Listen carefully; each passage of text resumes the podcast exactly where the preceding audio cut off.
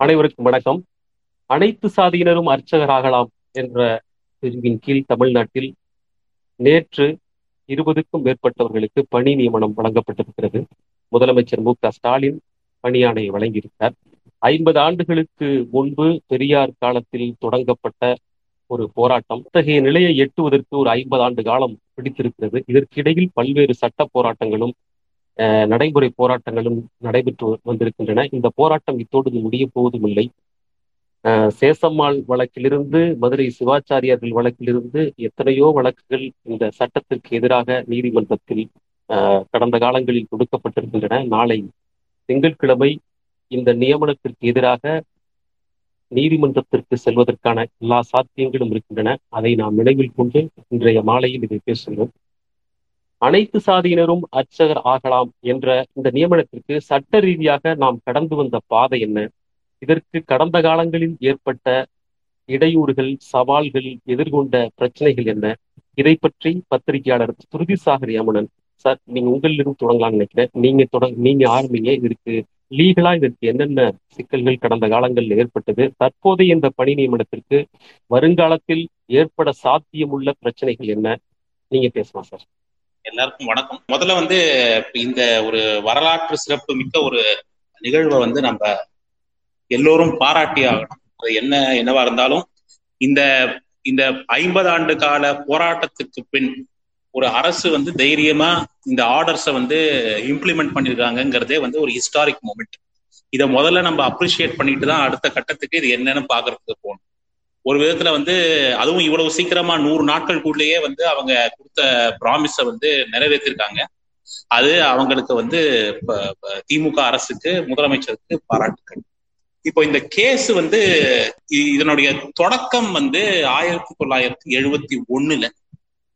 என்ன நடக்குதுன்னா அப்ப வந்து ஒரு லா ஒன்று பாஸ் இவர் கலைஞர் கருணாநிதி அப்போ முதலமைச்சரா இருக்கும்போது அவர் வந்து பெரியாரின் நெஞ்சில் தைத்த முள் அப்படி என்று கூறி எல்லோரும் எல்லா அனைத்து ஜாதியினரும் அர்ச்சகராவதற்கான உரிமை இருக்க வேண்டும் அப்படின்னு ஒரு சட்டத்தை வந்து ஏற்றுறார் அசம்பிளில. இப்போ இந்த சட்டத்தை வந்து கொண்டு வந்த உடனேயே அவங்க சேஷம்மாள் அப்படிங்கிற பேர்ல அந்த ஒரு அவங்க வந்து ஒரு அவங்க குரூப் பட் அது சேஷம்மாள் பேர்ல தான் வந்து அந்த வழக்கு நடைபெறுது. அவங்க உடனடியா வந்து நீதிமன்றத்துக்கு போறாங்க. இது வந்து உச்ச நீதிமன்றத்துக்கு எழுபத்தி ரெண்டுல வருதுன்னு நினைக்கிறேன். அப்போ உச்ச நீதிமன்றத்துல வந்து என்ன இந்த கேஸ்ல வந்து ரெண்டு மூணு அம்சங்கள் அடங்கிய வழக்கு. ஒண்ணு வந்து அந்த காலத்துல வந்து ஹெரிடிட்டரி அப்பாயின்மெண்ட்ஸ் அதாவது வம்சாவளியாகத்தான் வந்து இந்த நியமனங்கள் வந்து செய்யப்பட்டன ஒரு ஒரு ஒரு பிரீஸ்ட் வந்து ஒரு அர்ச்சகர் வந்து ஒரு கோவில்ல இருக்காருன்னா அவருடைய பையன் அவருடைய பேரன் அப்படின்னு இதுவா ஜெனரேஷன் ஜெனரேஷனா அவங்க வந்து அந்த கோவில்ல வந்து அர்ச்சகர்களாக இருந்த ஒரு நிலை தான் இருந்தது. இப்போ இந்த சேஷம்மாள் கேஸ்ல வந்து ரெண்டு ரெண்டு மூணு விஷயத்த நீங்க பார்க்கலாம். ஒண்ணு வந்து இந்த அரசாங்கம் என்பது இந்த மத மதம் சார்ந்த விஷயங்கள்ல தலையிடலாமா கூடாதா அப்படிங்கிறது அடிப்படையான ஒரு கேள்வி. மதம் சார்ந்த விஷயம் என்று சொல்லும் பொழுது சுப்ரீம் கோர்ட் என்ன சொல்றாங்கன்னா சில அம்சங்கள் வந்து மதத்துக்கு ரொம்ப முக்கியமான ஒரு அம்சங்கள். அந்த அம்சங்கள் இல்லாம அந்த மதமே சர்வைவ் ஆக முடியாது அப்படின்னு வந்து எசென்சியல் ரிலீஜியஸ் பிராக்டிஸ் அப்படின்னு சுப்ரீம் கோர்ட் சொல்றாங்க. இது எசென்சியல் ரிலீஜியஸ் பிராக்டிசஸ வந்து பழக்கங்களை வந்து நீங்க அந்த மதத்துல இருந்து எடுத்துட்டீங்கன்னா அந்த மதமே வந்து it is reformed out of existence அப்படின்ற. அதாவது இந்த நீங்க இந்த ரிஃபார்ம்ஸ் எல்லாம் வந்து அந்த மதத்தையே வந்து ஒழித்து விடும். அதனால வந்து எசென்சியல் பிராக்டிசஸ வந்து நம்ம தலையிட முடியாது. ஒரு கவர்மெண்ட் வந்து தலையிட முடியாது அப்படிங்கிறது வந்து சுப்ரீம் கோர்ட்டுடைய ஸ்டாண்ட் இப்போ இவங்க வந்து இந்த லா பாஸ் பண்ண உடனே அவங்களோட சேலஞ்ச் என்னவா இருந்துச்சுன்னா இவங்க எப்படி வந்து இதை வாதாடினாங்கன்னா எழுபத்தி ரெண்டுல இது வந்து எங்க எசென்சியல் பிராக்டிஸ வந்து இன்டர்ஃபியர் பண்ணுது. இது வந்து எங்க மதத்தையே வந்து ஒரு விதத்துல வந்து மதத்தின் அடிப்படையே வந்து உழுக்கிற மாதிரி ஒரு சட்டமாக இருக்கு அப்படின்னு போறாங்க. அதுல ரெண்டு விஷயம். ஒண்ணு வந்து அனைத்து ஜாதியினரும் அர்ச்சகர் ஆகலாம் என்பது உண்டு. இன்னொன்னு வந்து அந்த அர்ச்சகர் அர்ச்சகர் அப்பாயின்மெண்ட்லயே வந்து வரக்கூடாது அப்படின்றாங்க. அதாவது ஹெரிடிட்டரி அப்பாயின்மெண்ட்ஸே வந்து கண்டினியூ ஆகணும் அப்படிங்கறது அவங்க ஸ்டாண்டா இருந்துச்சு.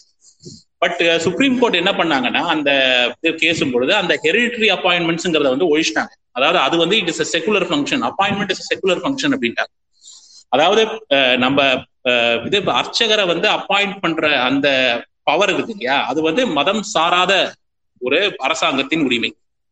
அதை வந்து அவங்க ஹெரிட்டரி அப்பாயின்மெண்ட்ஸை அபாலிஷ் பண்ணிட்டு அதை அரசாங்கம் செய்யலாம் அப்படின்னு சொல்லிட்டாங்க இந்த தீர்ப்புல. ஆனா அனைத்து ஜாதியினரும் அர்ச்சகர் ஆகலாம்னு வரைச்சு பல சிக்கல்கள். அந்த கடைசியில அவங்க என்ன சொல்லிட்டாங்கன்னா ஆகமத்தின்படிதான் அப்பாயின்மெண்ட்டை நீங்க பண்ணியாகணும். ஆகம விதிகளை மீறி நீங்க அந்த அப்பாயின்மெண்ட்டை பண்ண முடியாது அப்படின்னு சொன்னாங்க. இதுல பல வாதங்கள் வைக்கப்பட்டது. அவங்க வந்து என்னன்னா இது வந்து ஒரு ஜாதி அடிப்படையிலான பேதமே இல்லை இந்த விஷயத்துல. இது எப்படி வந்து இந்த குவாலிபிகேஷன் என்னவா முக்கியமான குவாலிபிகேஷன் என்னவா இருந்துச்சுன்னா இப்போ ஒரு வை வைணவ கோவில்னு எடுத்துக்கிட்டீங்கன்னா வைகானசம் பாஞ்சராத்திரம்னு ரெண்டு முக்கியமான ஆகமங்கள். இந்த ஆகமங்கள் தான் முக்காவாசி கோவில வந்து கோவில்ல வந்து யூஸ் பண்ற ஆகமம். இந்த ஆகமங்கள் படி அவங்க என்ன சொல்றாங்கன்னா சில ரிஷிகள் வழி வந்தவர்கள் அதாவது கோத்திரம் அப்படின்னு சொல்றோம் இல்லையா? இந்த கோத்திரத்தில் வந்தவர்கள் தான் இந்த கோவில்களிலே அர்ச்சகர்களாக இந்த ஆகமத்தின்படி ஆக முடியும் அதுக்கு வேற அதர் குவாலிபிகேஷன்ஸும் இருக்கு. இது ஒரு எக்ஸாம்பிளா சொல்றாங்க. இது வந்து காஸ்டே கிடையாது. இது வந்து கோத்திரத்தின் படி தான் வருது. இப்ப அதை எப்படி அவங்க வந்து ஜஸ்டிஃபை பண்றாங்கன்னா எல்லா பிராமணர்களும் அர்ச்சகர்கள் ஆக முடியாது. நீங்க வந்து என்ன சொல் இது அரசாங்கத்தின் வாதம் என்னன்னா பிராமணர்கள் மட்டும்தான் அர்ச்சகர்கள் ஆகலாம்னு இருக்கு. அதை நாங்க மாத்தணும். ஆனா ஆகமத்தின்படி எல்லா பிராமணர்களும் அர்ச்சகர்கள் ஆக முடியாது. ஒரு சில பிராமணர்கள் மட்டும்தான் அந்த பதவிக்கு வர முடியும். அந்த பொறுப்புக்கு வர முடியும். அதனால இதுல ஜாதி அடிப்படையிலான எந்த ஒரு பேதமும் இல்லை அப்படின்னு அவங்க வாதம். இந்த வாதத்தை ஆக்சுவலி ஒரு விதத்துல சுப்ரீம் கோர்ட் ஒத்துக்கிறாங்க. செவன்டி டூல செவன்டி டூல ஒத்துக்கிட்டு அவங்க என்ன பண்றாங்க? ஆகம விதிகள் படிதான் நீங்க வந்து அப்பாயின்மெண்ட் பண்ணணும்னு சொல்லி சேஷமாரில முடிச்சிடுறாங்க. இது முடிச்சுட்டு நீங்க பாத்தீங்கன்னா எழுபத்தி ரெண்டு எழுபத்தி மூணுல இருந்து கிட்டத்தட்ட ரெண்டாயிரத்தி ஆறு வரைக்கும் எனக்கு தெரிஞ்சு எந்த பெரிய ஆகம கோவில்கள்லயும் தமிழ்நாட்டுல பிராமணர் அல்லாதார் யாரும் அர்ச்சகராக அப்பாயின்மெண்ட் ஆகல. இது வந்து எனக்கு தெரிஞ்சு வந்து எந்த பெரிய கோவில்லையும் ஆகல. எல்லா பெரிய கோவில்களிலும் இந்த பிராமண சமூகத்தை சேர்ந்தவர்கள் தான் அர்ச்சகர்களா ஆயிருக்காங்க இப்ப இத்தனை ஆண்டுகள் முடிஞ்சு போச்சு. இப்ப ரெண்டாயிரத்தி ஆறுல என்ன நடந்தது? இப்ப ரெண்டாயிரத்தி ஆறுல திரும்பி அவருக்கு இது கருணாநிதி வந்து கலைஞர் கருணாநிதி முதலமைச்சரா வந்தப்புறம் அவர் திரும்பி வந்து இந்த ஜிஓவை கவர்மெண்ட் இஷ்யூ பண்றாங்க. டூ தௌசண்ட் செவன்ல இப்போ இந்த இப்ப எது எப்படி இது சாத்தியமாச்சு? ஏன்னா ஏன்னா ஏற்கனவே எழுபத்தி ரெண்டுல வந்து ஆகும் அப்படிதான் நீங்க வந்து இது அப்பாயின்மெண்ட் பண்ணணும்னு சொன்ன பிறமும் இவங்க எப்படி ரெண்டாயிரத்தி ஆறுல புதுசா இந்த ஜிஓவை திரும்பி போடுறாங்க அப்படின்னா ரெண்டாயிரத்தி இரண்டு நினைக்கிறேன். ரெண்டாயிரத்தி இரண்டோ ரெண்டாயிரத்தி மூன்றோ? ஆதித்யன் கேஸ்னு ஒண்ணு வருது சுப்ரீம் கோர்ட்ல திரும்பி. இந்த ஆதித்யன் கேஸ் என்ன ஆகுதுன்னா அந்த ஆதித்யன் கேஸ்ல ஜாதி அடிப்படையில அப்பாயின்மெண்ட் பண்ண முடியாது. ஜாதிக்கு அப்பாற்பட்டு தான் இந்த அப்பாயின்மெண்ட் இருக்கணும். ஜாதியை வச்சு ரெஸ்ட்ரிக்ட் பண்ண முடியாது அப்படின்னு ஒரு திருப்பி இது ஒரு டூ பெச் ஜட்மெண்ட் இதை வந்து அவங்க ஜட்மெண்ட் கொடுத்துட்றாங்க. இப்ப ரெண்டாயிரத்தி அந்த ஜட்மெண்ட்டை வச்சுக்கிட்டு தான் ரெண்டாயிரத்தி ஆறுல இந்த மாதிரி சுப்ரீம் கோர்ட் சொல்லிட்டாங்கன்னு சொல்லிட்டு திரும்பி ஒரு ஜிஓ வந்து டிஎம்கே கவர்மெண்ட் இஷ்யூ பண்றாங்க. ரெண்டாயிரத்தி ஆறுல இஷ்யூ பண்ண உடனேயே திரும்பி எப்படி சேஷம்மாள் கேஸ் ஆரம்பிச்சதோ அங்க எழுபத்தி ஒண்ணுல போட்ட உடனே எப்படி கேஸ் போச்சோ அதே மாதிரி ரெண்டாயிரத்தி ஆறு ரெண்டாயிரத்தி ஏழுல இந்த ஜிஓ போட்ட உடனே அவங்க வந்து ஆதிசைவ சிவாச்சாரியர் சங்கம் அப்படின்னு அவங்க வழக்கு தொடர்றாங்க சுப்ரீம் கோர்ட். இது கிட்டத்தட்ட ஒரு அஞ்சு வருஷம் நடந்து அஞ்சா அஞ்சு அஞ்சு வருஷம் இல்லை எட்டு வருஷம் இந்த கேஸ் நடந்து ரெண்டாயிரத்தி பதினஞ்சுல தான் வந்து உங்களுக்கு இந்த தீர்ப்பு வருது. இப்ப இந்த தீர்ப்பு தீர்ப்புல என்ன பிரச்சனை அப்படின்னா இதுல இத வந்து இதுல என்னன்னா நம்ம பழ முன்னாள் தலைமை நீதிபதி ரஞ்சன் கோகோயும் இப்போது தலைமை நீதிபதியாக இருக்கும் என் வி ரமணா அவர்களும் இணைந்து எழுதிய தீர்ப்பு. இந்த தீர்ப்பு ஆதிசைவ சிவாச்சாரியர்கள் தீர்ப்புல என்னன்னா இந்த பழைய வாதங்கள் எல்லாமே திரும்பி இது ஜாதி அடிப்படையில எந்த ஒரு பேதமும் இல்லை. இது வந்து எல்லா பிராமணர்களும் அர்ச்சகர்கள் ஆக முடியாது.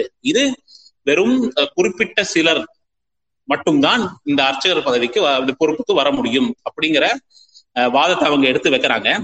முதல்ல அவங்க என்ன சொல்றாங்க? அந்த கேஸையே நீங்க வந்து இந்த- இந்த இதுவே வந்து என்னது, இந்த சட்டத்தையே நீங்க உடனடியா நீங்க வந்து இந்த ஜிஓவியே டிஸ்மிஸ் பண்ணணும். ஏன்னா இதெல்லாம் ஏற்கனவே சேஷம்பால்ல செட்டில் ஆயிடுச்சு. புதுசா இதுல வந்து இப்ப வாதாடுறதுக்கு ஒண்ணுமே இல்லை. அதனால இதை வந்து அ- அடிப்படையில முதல்லயே நீங்க வந்து இதை தூக்கி போடுங்கன்னு அவங்க வாதம் வைக்கிறாங்க. பட் அந்த வாதத்தை வந்து சுப்ரீம் கோர்ட் ஒத்துக்கல. ஏன்னா அவங்க என்ன சொல்றாங்க? இது இந்த இஷ்யூஸ் எல்லாம் ரொம்ப இம்பார்ட்டன்ட் இதை நாங்க வந்து பார்த்துதான் ஆகணும் அப்படின்னு சொல்லிட்டு கண்டினியூ பண்றாங்க. இந்த தீர்ப்புல என்னன்னா ஆஹ், ஒரு திருசங்கு லோகம்னு சொல்லுவோம் இல்லையா? இங்கேயும் இல்லாம அங்கேயும் இல்லாம ஒரு தீர்ப்பு. கன்க்ளூஷன்ல என்ன பண்றாங்கன்னா ஆஹ், ஆகம ஆகம விதிகளை எல்லாம் நீங்க வந்து ஃபாலோ பண்ணணும்.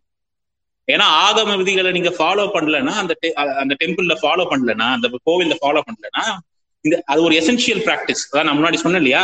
அடிப்படையிலே முக்கியமான சில பழக்கங்கள் இந்த மதத்துக்கு. இதை நீங்க ஃபாலோ பண்ணலன்னா the religion is reform out of existence அதனால ஆகமத்தை நீங்க ஃபாலோ பண்ணி தான் ஆகும் அப்படின்றாங்க. அதே சமயத்துல பார்ட் த்ரீ ரைட்ஸும் வயலேட் ஆகாம பாத்துக்கணும் அப்படின்றாங்க. அதாவது என்னன்னா ஃபண்டமெண்டல் ரைட்ஸ் அடிப்படை உரிமைகளும் வந்து மீறாம நீங்க பாத்துக்கணும். அப்படின்னு ஒரு ரெண்டு கட்ட ஜட்மெண்டா கொடுத்துட்டாங்க. இப்போ இந்த இப்போ அதிமுக அரசு இருக்கும்போது ரெண்டாயிரத்தி பதினெட்டுல அவங்க ஆக்சுவலி ஒரு ரெண்டு மூணு அப்பாயின்மெண்ட் பண்ணாங்க. பட் ஆனா அதை அட்வர்டைஸ் பண்ணல. ஏன்னா ஐ திங்க் அவங்க வந்து இதனால ஏதாவது ஒரு விளை இது சமூகத்துல ஏதாவது அவங்களுக்கு ஒரு பேக்லாஷ் வரும்னு நினைச்சாங்களோ என்னமோ தெரியல. அவங்க வந்து இதை வந்து பெருசா வந்து அட்வர்டைஸ் பண்ணல. பட் அது இன்னொன்னு என்ன சொல்லணும்னா அதிமுக அரசுல பண்ணது எனக்கு எனக்கு தெரிஞ்சு நான் தப்பா இல்லைன்னா ஆகமங்கள் இல்லாத கோவில்கள்ல அவங்க அந்த அப்பாயின்மெண்ட்டை பண்ணாங்க நினைக்கிறேன். இது வந்து எனக்கு வந்து அவர் நேற்று நான் அவர் ரங்கநாதன் சார்கிட்ட பேசும்பொழுது அவர் என்ன சொன்ன இன்னைக்கு அர்த்தால பேசும்போது அவர் என்ன சொன்னாரு? இந்த நேத்து இப்ப இதே இவர் முதலமைச்சர் கொடுத்த அந்த ஆணையில வந்து ஆகம கோவில்களிலும் சில கோவில்களில இந்த அப்பாயின்மெண்ட்டை இப்ப பண்ணிருக்காங்க. இதுல வந்து நாலஞ்சு பேர் வந்து அந்த க கருவறைக்குள் சென்று அந்த விக்கிரகத்தை தொடும் அந்த உரிமையும் பெற்றுள்ளார்கள் அப்படின்னு ரங்கநாதன் சார் இன்னைக்கு ஆர்த்தால எனக்கு கிளாரிஃபை பண்ணாரு. ரொம்ப சிறப்பான ஒரு விஷயம். ஆனா எனக்கு என்ன ஒரு பயம் அப்படின்னா இது வந்து இந்த சட்ட போராட்டம் இதோடு அமைதி பெறாது. இது ஏன்னு சொல்றேன்னா என்னுடைய வியூ இந்த இந்த ஜட்மெண்ட் ரெண்டாயிரத்தி பதினஞ்சு ஜட்மெண்ட் நான் படிச்ச வரைக்கும் அது வந்து ஆகமத்தை திரும்பி தூக்கி நிறுத்துற ஒரு ஜட்மெண்ட் அதாவது நீங்க ஆகமத்தை மீற முடியாது. ஆகமத்தின்படிதான் நீங்க வந்து இந்த அப்பாயின்மெண்ட்டை செய்யணும் அப்படிங்கறத வந்து திருப்பி ரீஇட்ரேட் பண்ற மாதிரி தான் அந்த ஜட்மெண்ட்டே இருக்கு. இப்ப இவங்க என்ன பண்ணுவாங்கன்னா இந்த ஆகமம் இல்லாத அஹ், கோவில்கள்ல வந்து பிரச்சனைகள் இருக்காது. ஏன்னா அவங்க வந்து அதை யாரும் அதை வந்து கவலைப்பட போகுது ஆனா இந்த நாலஞ்சு ஆகம கோவில்கள்ல இப்போ அப்பாயின்மெண்ட் நடந்திருக்கு இல்லையா? இந்த அஹ், நாலஞ்சு கோவில் இந்த கோவில் அப்பாயின்மெண்ட்ஸை வந்து அடிப்படையா வச்சு அவங்க வந்து ஹைகோர்ட்டுக்கு போறதுக்கான ஹைகோர்ட் இல்ல சுப்ரீம் ஹைகோர்ட்டு தான் போய் ஹைகோர்ட்டுக்கு போறதுக்கான வாய்ப்புகள் இருக்கு. அவங்க இந்த வாதத்தை தான் வைப்பாங்க. இது வந்து சுப்ரீம் கோர்ட்ல செட்டில் ஆன விஷயம். இந்த அப்பாயின்மெண்ட்ஸ் வந்து நம்ம ஆகமங்களுக்கு முரணாக உள்ளது. அதனால வந்து எங்க மத உரிமைகளை வந்து இது மீறா மாதிரி இருக்கிறதுனால கண்டிப்பா வந்து இந்த அப்பாயின்மெண்ட்ஸ் வந்து நீங்க ஸ்ட்ரைக் டவுன் பண்ணணும் அப்படின்னு ஒரு அப்ளிகேஷன் போகும் போகாம இருக்காது. ரெண்டாவது விஷயம் நான் என்ன சொல்ல விரும்புறேன்னா இப்போ எனக்கு தெரிஞ்சு இந்த அப்பாயின்மெண்ட்ஸ் வந்து நான் அந்த லிஸ்ட்டை பார்க்கல. பட் அவங்க இப்ப பெரிய கோவில்கள்லயும் சில அப்பாயின்மெண்ட்ஸ் நடந்திருக்கு. அதை எந்த மாதிரியான அப்பாயின்மெண்ட்னு தெரியல. அவங்க நிஜமா அர்ச்சகர்களையே அப்பாயின் பண்ணிருக்காங்களா இல்ல வேற ஃபங்க்ஷன்ஸுக்காக அப்பாயின் பண்ணிருக்காங்களான்னு தெரியல. இது எப்ப இன்னும் கொஞ்சம் வீரியம் அறிய அடையும் இந்த எதிர்ப்பு எப்போ வீரியம் அடையும் அப்படின்னா பெரிய கோவில்கள்ல அதாவது வரலாற்று சிறப்புமிக்க உள்ள கோவில்களில் இந்த மாதிரி அப்பாயின்மெண்ட்ஸ் நடக்கும் பொழுதுதான் இதோடைய உண்மையான ஸ்வரூபம் நமக்கு தெரியும். அப்பதான் வந்து இந்த எதிர்ப்பு வந்து வீரியம். இப்போ ஒரு ஆஹ் மதுரை மீனாட்சி அம்மன் கோவில் இல்ல ஸ்ரீரங்கம் ரங்கநாத சுவாமி கோவில் இந்த மாதிரி கோவில்கள்ல வந்து நீங்க அப்பாயின்மெண்ட் பண்ணும்போது தான் இது வந்து இன்னும் ஸ்ட்ராங்கா ஒரு அப்போசிஷன் வரும் லீகலா பட் எனக்கு பொறுத்த வரைக்கும் இதை வந்து இதோட இந்த சட்ட போராட்டம் முடியல. இது கண்டிப்பா கண்டினியூ ஆகும். எனக்கு பயமே என்னன்னா அந்த சுப்ரீம் கோர்ட் ஜட்மெண்ட் வந்து இது வந்து சுப்ரீம் கோர்ட் ஜட்மெண்ட் எப்படி ஹை கோர்ட் வந்து இன்டர்பிரட் பண்ண போறாங்கிறத பார்க்கணும். எனக்கு நான் ரெண்டாயிரத்தி பதினஞ்சு பதினஞ்சுல இந்த இந்த ஜட்மெண்ட் வரும்போது நான் இங்க ஹிந்துவுல எழுத கட்டுரையில நான் இதைத்தான் சொல்லியிருக்கேன். அதாவது இந்த மாதிரி இவங்க என்ன பண்ணாங்க இப்போ ஒரு இதை மட்டும் சொல்லிட்டு முடிச்சிடுறேன். இதுல எப்படி லாஜிக் ரொம்ப மோசமான ஒரு லாஜிக்கை எப்படி யூஸ் பண்ணாங்கன்னா இந்த இதை சொல்றாங்களே எல்லா பிராமணர்களும் அர்ச்சகர்கள் ஆக முடியாது. சில பிராமணர்கள் தான் ஆக முடியும். இது வந்து ஜாதி அடிப்படையில இல்ல. டினாமினேஷன் அப்படின்றாங்க. ஒரு பிரிவு. ஒரு பிரிவை சேர்ந்தவர்கள் மட்டும்தான் அர்ச்சகர்கள் ஆக முடியும் இந்த கோவில்கள்ல அப்படின்னு. அந்த பிரிவுகள்ல வந்து பல அடி பல பல விஷயங்கள் அடிப்படையா வச்சு அவங்க வந்து அதை தேர்ந்தெடுக்கிறாங்க. அதுல ஒண்ணு வந்து இந்த கோத்திரம். எனக்கு என்னன்னா கோர்ட் வந்து அப்படியே அவங்க சொன்னதெல்லாம் அக்செப்ட் பண்ணி அதை திருப்பி ஜட்மெண்ட் உள்ள போட்டு விட்டாங்க இப்ப கோத்திரம்னு எடுத்துக்கோங்க. கோத்திரம்ங்கிறது என்னன்னா நீங்க வந்து ஏதோ ஒரு ரிஷி ப- சந்ததியர் அப்படின்னு வந்து சொல்ற விஷயம். நான் வந்து இப்போ பாரத்வாஜர் அப்படின்னு ஒரு ரிஷி இருந்தாரு. இந்த பாரத்வாஜருடைய பரம்பரையில நான் வந்தேன்னா என்னோட கோத்திரம் பாரத்வாஜ் கோத்திரம் அப்படின்றாங்க. இப்போ இது வந்து இந்த நமது கோத்திரம் என்ன? இந்த சிலர் சில ரிஷிகளை சந்ததிகளாக நம்ம வந்திருக்கோம் அப்படிங்கிறது சில ஜாதியை சேர்ந்தவர்களுக்கு மட்டும்தான் தெரியும் உயர் ஜாதியை சேர்ந்தவர்கள். இப்போ இப்ப பட்டியலை நம்ம கண்ணு எடுத்துக்கோங்க. ஷெட்யூல் காஸ்ட் பீப்புள்னு எடுத்துக்கோங்க இவங்கெல்லாம் மதத்தை விட்டே ஒதுக்கி வைக்கப்பட்ட மக்கள். அதாவது ஆயிரம் ஆயிரம் வருடங்களாக மதத்தை விட்டே ஒதுக்கி வைக்கப்பட்ட மக்கள். இப்ப இவங்கள்ட்ட போய் நீங்க வந்து இந்த இந்த ரிஷியோட இப்ப இந்த அஞ்சு ரிஷியோட கோத்திரத்துல வந்தவங்க தான் இங்க அர்ச்சகர் நீங்க இந்த அந்த ரிஷியோட கோத்திரமான்னு கேட்டீங்கன்னா எப்படி பதில் சொல்ல முடியும்? அவங்கள ரெண்டாயிரம் மூவாயிரம் வருஷமா நீங்க வந்து ஒடுக்கி ஒதுக்கி இந்த மதத்து உள்ளேயே உள்ள விடாம எந்த சடங்குலையும் உள்ள விடாம இன்னும் சொல்ல போனா இந்த நூறு வருஷத்துக்கு முன்னாடி அந்த கோவிலுக்குள்ளேயே நீங்க விடல. கோவிலுக்கு உள்ளேயே விடாத அவர்களை போய் நீங்க இந்த இந்த ரிஷிக்கு சந்ததியா வந்திருக்கீங்களா? இல்ல இந்த இந்த ரிஷி கோத்திரத்தை விட்டுருங்க. இல்ல வேற ஏதாவது இதெல்லாம் நீங்க ஃபுல்ஃபில் பண்றீங்களா? இந்த கிரைட்டீரியாவெல்லாம் அப்படின்னு போய் கேட்டீங்கன்னா எப்படி வந்து அவங்களால ஃபுல்ஃபில் பண்ண முடியும்? ஒண்ணு. ரெண்டாவது அந்த ஜட்ஜ்மெண்ட்லயே என்ன சொல்றாங்கன்னா ஆகமங்களை ஆகமங்கள்ல எக்ஸ்பர்ட்ஸே ரொம்ப கம்மி ஆயிட்டாங்க. இன்ஃபேக்ட் இது வந்து செவன்டி ஒன்லயே அவர் சொல்றாரு. யாரு? அந்த செவன்டி ஒன்ல ஜட்ஜ்மெண்ட் எழுதின ஜட்ஜே ஆகமங்கள்ல எக்ஸ்பர்ட்ஸை எங்களால கண்டே பிடிக்க முடியல. ரொம்ப குறைச்சலா இருக்காங்க. பல பேருக்கு ஆகமங்கள்ல என்ன இருக்குன்னே தெரியல. நாங்க ரொம்ப க- இந்த ஜட்மெண்ட் எழுதிச்சே எங்களுக்கு சோர்சஸ் வந்து ரொம்ப கஷ்டமா இருந்தது கண்டுபிடிக்கிறதுக்கு. அப்படின்னு எங்க செவன்டி ஒன்ல சொன்னாங்க. அதுக்கப்புறம் டூ தௌசண்ட் சிக்ஸ்லயும் அதை வந்து திருப்பி சொல்றாங்க. ஆகமங்கள்ல எக்ஸ்பர்ட்ஸ்னு இப்ப யார் இருக்கான்னு தெரியல அப்படின்னு அதாவது அந்த ஆகமங்கள்ல அத்தாரிட்டேட்டிவா என்ன இருக்கு அப்படிங்கறதே மக்களுக்கு தெரியாது. யாரோ ரெண்டு பேர் சொல்றதுதான். அதை வச்சுக்கிட்டு தான் நம்ம வந்து வழக்கையை நடத்த வேண்டியது. அதனால இப்போ இப்ப இப்போ ஒரு ஒரு பட்டியலினத்தவர் வந்து ஒரு போய் இல்ல நான் இந்த கோ அப்படின்னு சொன்னாலும் இதை வெரிஃபை பண்றது யாரு? ஒரு டிஸ்பியூட்னு வந்ததுன்னா யார்கிட்ட போய் இவர் நிஜமாவே இந்த கோ இல்ல அவர் அந்த கோத்திரம் இல்லைன்னு யாராவது வந்து டிஸ்பியூட் பண்ணாங்கன்னா யாரு இதை போய் சே- முடிச்சு வைக்கிறது? சோ இது பல சட்ட சிக்கல்கள் இருக்கு. எனக்கு என்னன்னா இதை வந்து ரொம்ப கேர்ஃபுல்லா கவர்மெண்ட் வந்து இந்த கேஸ் நடத்தணும். இது ஏன் நான் சொல்றேன்னா நான் வந்து இந்த கேஸை ஃபாலோ பண்ணும்போது ரெண்டாயிரத்தி ப பன்னெண்டுல இருந்து பதினா பதினஞ்சு வரைக்கும் அப்போ வந்து சுப்ரீம் கோர்ட்ல வந்து தமிழ்நாடு கவர்மெண்ட் சார்பா பிபி ராவ் அப்படின்னு ஒரு மூத்த வழக்கறிஞர் அவர் ஒரு பெரிய கான்ஸ்டியூஷன் எக்ஸ்பர்ட் அவர் தான் வந்து அப்பாயிண்ட் பண்ணியிருந்தாங்க இந்த கேஸுக்காக. ஆனா அவங்க ஆபீஸ்லயே வந்து எனக்கு கடைசியா அந்த இது முடி ஃபைனல் ஆர்குமெண்ட்ஸ் வரும்போது என்ன சொன்னாங்கன்னா அப்ப இருந்த அதிமுக அரசு வந்து இதை பெருசா கண்டுக்கவே இல்லை. எங்களுக்கு எங்களுக்கு ஒத்துழைப்பு சரியா இல்ல. அப்படிங்கறத வந்து அப்போ எனக்கு அந்த ஆபீஸ்ல இருந்தவங்களே ரொம்ப வருத்தமா தெரிவிச்சிட்டாங்க. ஆஹ் ஆஹ் அதனால வந்து இந்த வழக்கு வந்து திரும்பி வரும்பொழுது இது ரொம்ப கேர்ஃபுல்லா வந்து நம்ம நடத்தி ஆனோம் ஏன்னா எதிர் சைடுல வந்து பெரிய பெரிய வக்கீல்கள் எல்லாம் இதுக்கு வருவாங்க. இது வந்து திருப்பி இவங்களுடைய ஐடியா என்னவா இருக்கும்னா இந்த இப்ப பண்ண அப்பாயின்மெண்ட்ஸையே உடனடியா வந்து ஸ்டே வாங்கணும் அப்படிங்கிறது தான். எப்படி கேட்பாங்கன்னா ஒரு வாட்டி இந்த அப்பாயின்மெண்ட் படி ஒரு வாட்டி நீங்க உள்ள அந்த கருவறைக்குள்ள விட்டுட்டீங்கன்னா எல்லாமே முடிஞ்சு போச்சு. அதனால உடனடியா இதை வந்து ஸ்டாப் பண்ணி நீங்க இந்த வழக்கை நடத்திட்டு அதுக்கப்புறம் வழக்கு முடிந்த பிறகு நீங்க வந்து இந்த முடிவு எடுத்துக்கோங்க அப்படிம்பாங்க. இதை வந்து ரொம்ப கேர்ஃபுல்லா கவர்மெண்ட் ஹேண்டில் நன்றி சார் வணக்கம். இப்ப ஸ்ருதி சாகர் சட்ட ரீதியாக இதில் உள்ள பிரச்சனைகளை பற்றி விரிவாக விளக்கினார். இதை எப்படி அடுத்த கட்டமாக எடுத்து செல்வது சட்ட ரீதியாக எப்படி எடுத்து செல்வது என்பதை பற்றி உரையாற்றினார். ரங்கநாதன் நீங்க ஒரு மாணவர்கள் சங்க தலைவர் என்ற முறையில உங்களுடைய கருத்து என்ன? உங்களுடைய அனுபவம் என்ன? இவ்வளவு நீண்ட நாட்கள் காத்திருந்து இன்றைக்கு பணி நியமனம் கிடைத்திருக்கிறது. இதை பற்றி நீங்க உங்க கருத்துக்களை முதல் கட்டமா தெரிவிக்கலாம். அனைத்து தோழர்களுக்கும் ஊடக இருக்கிற நண்பர்களும் பார்வையாளர் இருக்கிற அனைவருக்கும் என் அன்பான மாலை வணக்கங்கள். என்னுடைய அர்ச்சகர் மாணவர் சங்கம் சார்பாக பல போராட்டங்களும் நம்மளுடைய தோழர்களும் அனைவரும் இணைந்து போராடணும்.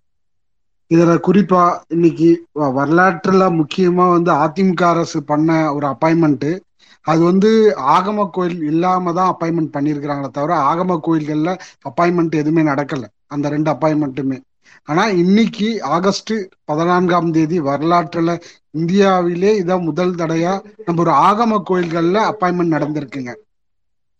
அப்ப இந்த ஆகம கோயில்கள்ல ஒரு நான்கு கோயில்கள் முக்கியமா சொல்ல போனா அதுல வந்து மாணவர்கள் உள்ள போய் தொட்டு பூஜை பண்ணியிருக்கிறாங்க. திருவாசகம் திருமந்திரம் இது போன்ற தமிழ் மந்திரங்கள் அதுக்கான கடவுள் வழிபாட்டு முறைகள் ஆகமுறைப்படி என்ன செய்யணும் அப்படின்ற சொல்லி கொடுத்துருக்காங்க. சமஸ்கிருத முறைப்படி ருத்ரம் சமக்கம் புஷ்ய சுத்தம் ஸ்ரீ சுத்தம் அதுக்கான கடவுள் மந்திரங்களும் சொல்லி கொடுத்தாங்க. அதுக்கு ஆகமுறைப்படி என்னென்ன வழிபாட்டு முறைகள் இருக்குது அப்படின்றது. அது செய்முறை எப்படி வந்து ஒரு அலங்காரம் பண்றது எப்படி தீபாரணத்தை பண்றது எப்படி வந்து சாமி வீதி உலா வரும்போது அதுக்கான மந்திரங்கள் என்ன சொல்றது அப்படின்ற எல்லாமே எங்களுக்கு சொல்லி கொடுத்துருக்குறாங்க. அதே மாதிரி சோதிடம் ஒரு நாலு நட்சத்திரங்கள் பார்க்கறது அது மாதிரி சொல்லி கொடுத்துருக்குறாங்க. இதெல்லாம் தாண்டி நாங்க இந்த பயிற்சியும் படிச்சு இதுக்கான எழுத்துப்பூர்வமான ஒரு தேர்வை எழுதி அதில் மதிப்பெண் பெற்று சான்றிதழும் வாங்கியிருக்கிறோங்க. ஆனா இந்த இவ்வளவு போராட்டங்கள் என்ன எப்படி நடந்ததுன்னா நாங்க பயிற்சி முடிச்சு ரெண்டாயிரத்தி ஏழு ரெண்டாயிரத்தி ஏழுல பயிற்சி பள்ளி நடந்தோம். பயிற்சி படிச்சு முடிச்சோம்.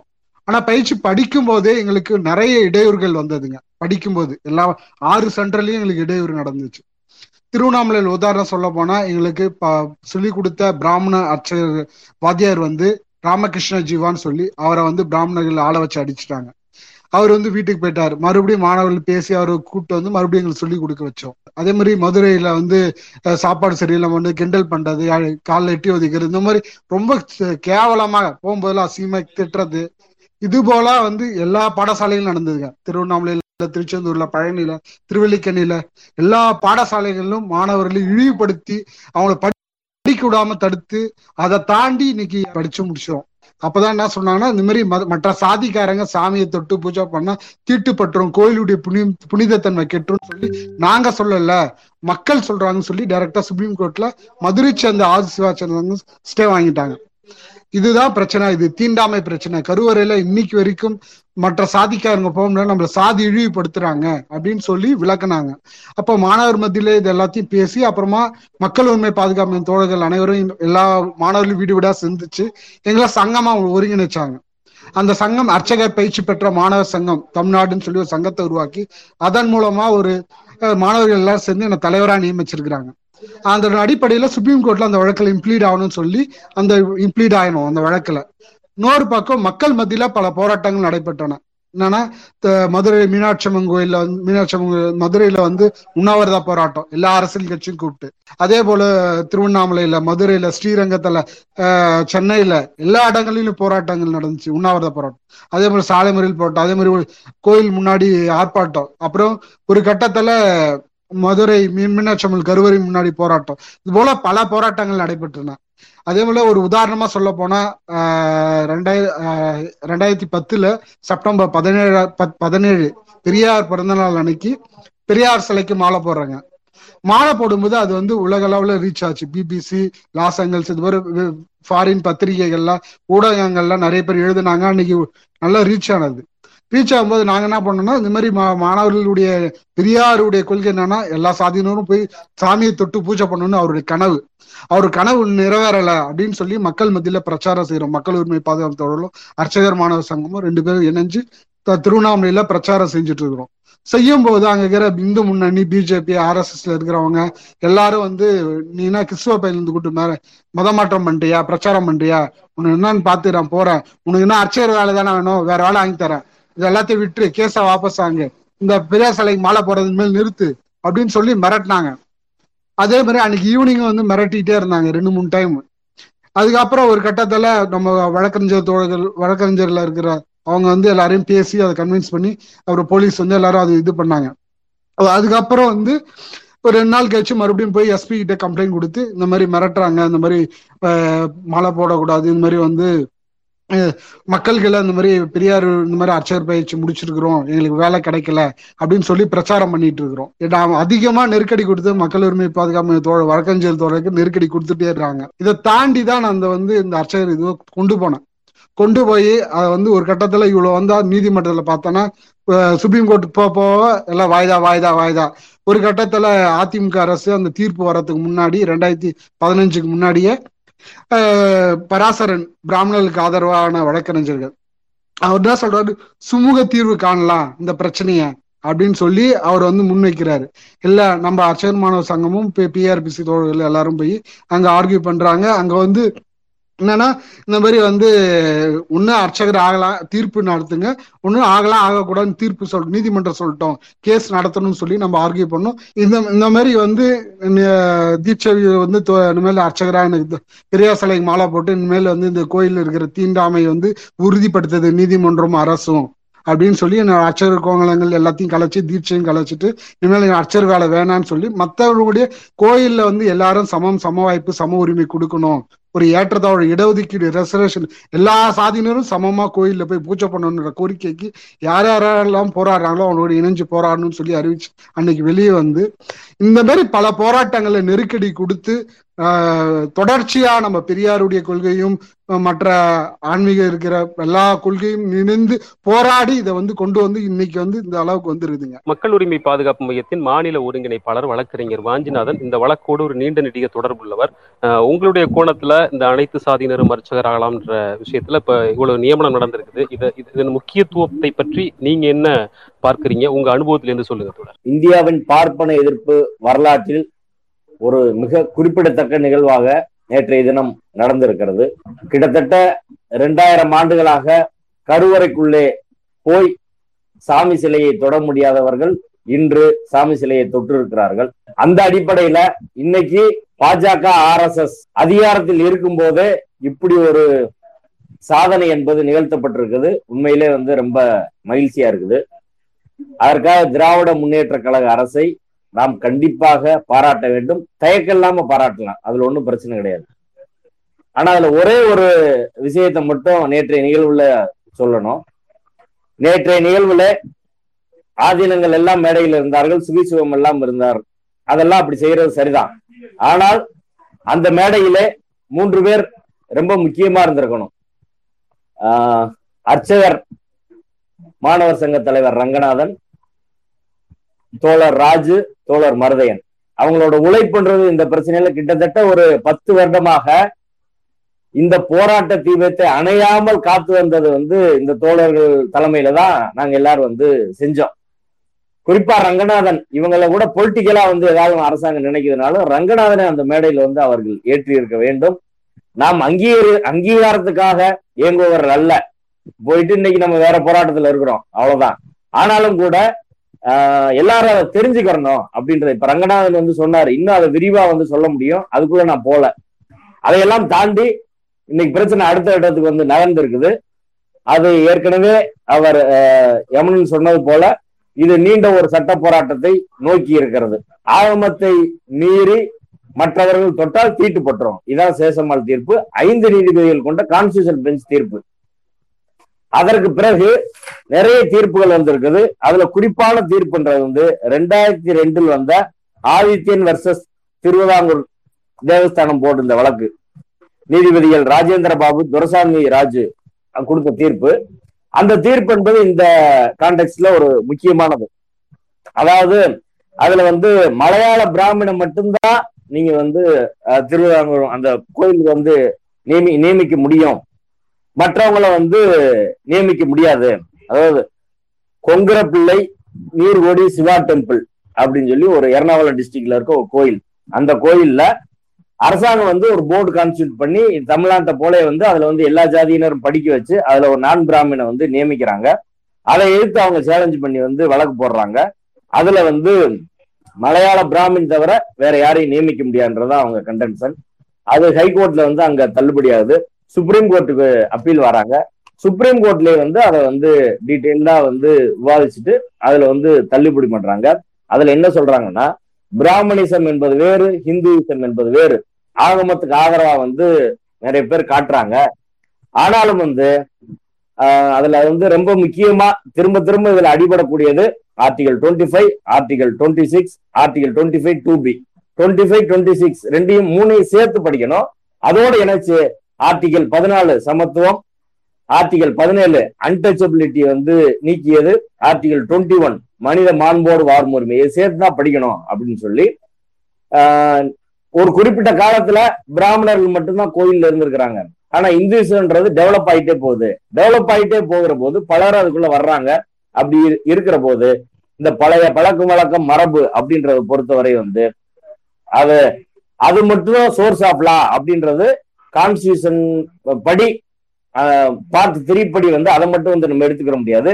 அது வந்து ஹியூமன் ரைட்ஸை டிக்னிட்டிய சோசியல் ஈக்குவாலிட்டிய ஸ்பெசிபிக் மேண்டேட் ஆஃப் த கான்ஸ்டியூஷனை லா மேட் பை பார்லிமெண்ட்டை மீறினா அதை வந்து அந்த அதை வந்து சரியில்லைன்னு அறிவிக்கலாம் அப்படின்னு சொல்றாங்க. இப்ப இதுல என்னன்னா நம்மளுக்கு இப்ப அதற்கு பிறகு ரெண்டாயிரத்தி பதினஞ்சுல மதுரை ஆதி செய்வ சிவாச்சாரிகள் தீர்ப்பு வந்திருக்குது. சிவாச்சாரிகள் தீர்ப்பை பொறுத்தவரை ஒரு குழப்பமான தீர்ப்பு தான் ஆனா அதுல மேற்கோள் காட்டி இருக்கிற மூப்பனார் வழக்கு என்பது அரசியல் சட்டம் வருவதற்கு முன்பாக உள்ள வழக்கு அதுல வந்து ஆஹ், மேற்கோள் காட்டி அவங்க அந்த முடிவு எடுத்திருக்கிறாங்க. அதுல ரெண்டு விஷயம் சொல்றாங்க. அது இந்த பக்கம் அந்த பக்கமான தீர்ப்பு தான் அதாவது பிறப்பின் அடிப்படையில் வந்து ஆஹ், சாதியின் அடிப்படையில் பிறப்பின் அடிப்படையில் பிறப்பின் அடிப்படையில் சாதியின் அடிப்படையில் ஒருவர் வந்து தனி உரிமை கோர முடியாது. அதே சமயம் கோயிலின் ஆகமம் பழக்கம் வழக்கம் மரபு இதை வந்து மீறி வந்து நியமனம் இருக்கக்கூடாது.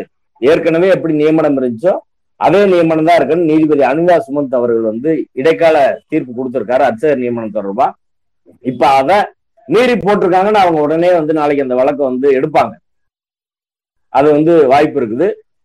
நீதிமன்றம் என்ன செய்யும் அப்படின்றத பொறுத்து நம்மளுக்கு வந்து இருக்குது. அரசாங்கம் அதுல வந்து எப்படி ஃபைட் பண்றோம் அப்படின்றதுதான் ரொம்ப முக்கியமானதா இருக்குது. ஆனா இப்ப ஏற்கனவே சேசம்பாள் வழக்கு கான்ஸ்டியூஷன் பெஞ்ச் அதற்கப்புறம் ஆதித்தின் வழக்கு ரெண்டு நீதிபதிகள் கொண்ட அமர்வு.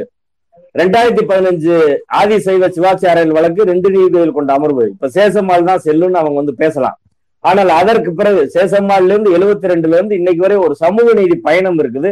மிக முக்கியமாக ஒரு தீர்ப்பு இருக்கிறது. அதான் சபரிமலை தீர்ப்பு. சபரிமலை தீர்ப்பு ரிவ்யூல இருந்தாலும் இன்னைக்கு அது லா ஹோல்ஸ் குட் தான். ஏன்னா வந்து அது ஸ்டே எதுவும் கொடுக்கல. இந்த சபரிமலை தீர்ப்பு என்பது இதுல ஒரு முக்கிய பங்காற்றும்.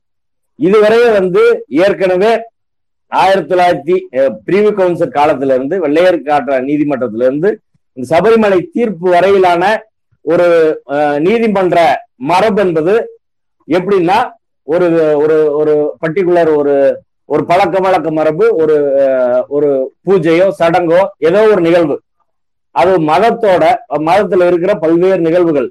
இத வந்து சட்டம் ஏற்றி செல்லாதுன்னு சொன்னாலோ அல்லது வேறு வகையில பேசினாலோ அதை எதிர்த்தாலோ அது நீதிமன்றத்துக்கு வழக்கா போகிற போது சம்பந்தப்பட்ட பழக்கம் வழக்கம் மரபு என்பது அந்த மதத்தோட எசென்சியல் ரிலீஜியஸ் பிராக்டிஸா மதத்தின் இன்றியமையாத கூறா? அதை எடுத்து விட்டால் அந்த மதம் மீனிங்லெஸ் ஆயிருமா? அப்படின்றத ஆராய்வதுதான் பிரிவி கவுன்சில் காலை தலைகீழாக மாற்றினார். நீதிபதி சந்திரசூட் அவர்கள் அந்த தீர்ப்புல நீதிமன்றம் இந்த முறையிலே மத விவகாரங்களுக்குள்ள போய் அது எசென்சியல் ரிலீஜியஸ் பிராக்டிஸா இல்லையா அப்படின்றதுக்குள்ள வந்து நீதிமன்றம் போறது வந்து தவறான அணுகுமுறை. எப்படி அதை அணுகணும்னா கான்ஸ்டியூஷனல் மொராலிட்டி அரசியலமைப்பு சட்ட ஒழுங்கு அரசியலமைப்பு சட்டத்தின் நோக்கம் அது வந்து சுதந்திரம் சமத்துவம் சகோதரத்துவம் தனி மனித மாண்பு. சாரமா சொன்னா ஒரு தனி மனித மாண்பை அது வந்து சபரிமலைக்குள்ளே பெண்களை அனுமதிக்காது அன்டச்சபிலிட்டி என்று சொல்லியிருக்கிறார். ஏன்னா article செவன்டீன்ல untouchability in any form is forbidden abolished அப்படின்னு தான் சொல்லியிருக்கிறாங்க. அத தீண்டாமை எந்த வடிவில் இருந்தாலும் இதுவரை நம்ம சமூகத்தோட பொது புரிதல் தீண்டாமை என்பது தாழ்த்தப்பட்ட மக்களுக்கு பழங்குடி மக்களுக்கு எஸ்சி எஸ்டி பீப்புளுக்கு எதிராக நிகழ்த்தப்படுகிற வன்முறை மட்டும்தான் தீண்டாமை அப்படின்ற சென்ஸ்ல தான் இதுவரை சமூகம் புரிந்து கொண்டு இருக்கிறது ஆனால் சபரிமலை தீர்ப்பு வந்து அதை வந்து விரிவாக்கி இருக்குது பெண்களுக்கும் நீ பியூரிட்டி அப்படின்ற அடிப்படையில வந்து நீ வந்து அதை வந்து பிரிச்சைனா பியூரிட்டி பொல்யூஷன் தூய்மை தீட்டு அப்படின்னு நீ பிரிச்சைனா அதை வந்து தீண்டாமை தான் என்று நீதிபதி சந்திரசூட் அவர்கள் வந்து சொல்றாரு. இதனாலதான் அந்த தீர்ப்பு வந்த உடனே அன்னைக்கு உள்ள K K Venugopal attorney general வந்து நேரடியாக அதை வந்து எதிர்த்தாரு. அன்னைக்குள்ள லா மினிஸ்டர் வந்து சுப்ரீம் கோர்ட் மீட்டிங்ல அவர் நீதிபதியில வச்சுக்கிட்டு கான்ஸ்டியூஷன் மொராலிட்டின்னா என்னன்னு வந்து டிசைட் பண்ணணும் அப்படின்னு வந்து சொன்னாங்க. கான்ஸ்டியூஷன் மொராலிட்டின்றது கான்ஸ்டியூஷன்ல கிடையாது. இந்த கான்செப்ட் வந்து தவறானது. ரெண்டாவது சுப்ரீம் கோர்ட் வந்து உச்சபட்ச அதிகாரம் எல்லாம் அவங்களுக்கு வந்து கிடையாது. எல்லா விஷயத்துல அவங்க வந்து சொல்றதுக்கு அப்படின்றதும் அதே போல basic structure of the constitution அப்படின்ற கோட்பாடெல்லாம் சுப்ரீம் கோர்ட் மேட் பண்ணதே ஒழிய பார்லிமெண்ட்னால உருவாக்கப்பட்டதில்லை. ஆயிரம் வருடத்துக்கு முன்னாடி எழுதப்பட்டதாக சொல்லப்படுற உரை வச்சு இன்னைக்கு உள்ள விஷயங்களை வந்து தீர்மானிக்க முடியாது. அரசியல் சட்டம் வந்த பிறகு தனிமனித மாண்பை சீர்குலைக்கும் எந்த ஒரு நடவடிக்கையும் வந்து செல்லாது என்ற அடிப்படையில நாம் மீண்டும் பேசணும். இப்ப அவர் சிறிதுகாரன் அம்மன் சொன்ன மாதிரி ஒரு ஒரு பட்டியல் சமூகத்தை சேர்ந்தவருக்கு வந்து கோத்திரம் இல்ல குலம் இல்ல அப்படின்றதுனால அவர் வரக்கூடாதுன்னா அப்படி இந்துன்னு ஏன் வச்சிருக்க நீ? இந்து இல்லைன்னு எங்களை அறிவிச்சிரு. இந்து இல்லைன்னு அறிவி என்ற வகையில நாம் வந்து ஒரு நெருக்கடியை கொடுக்க வேண்டும். இன்னைக்கு தமிழ்நாட்டுல எந்த கட்சியும் இதை எதிர்க்க முடியாம பிஜேபி உட்பட ஆதரசு தான் இதை வந்து பேசியிருக்கிறாங்க. ஆனா மறைமுகமா அவங்க அந்த வேலை செய்வாங்க. இங்க இருந்து சுப்ரீம் கோர்ட்டுக்கு தள்ளிட்டு போறதுக்கான வாய்ப்பும் இருக்கிறது. எனவே அதற்கு எதிரான ஒரு தீவிரமான இயக்கத்தை போராட்டத்தை நாம் நடத்த வேண்டும். நன்றி.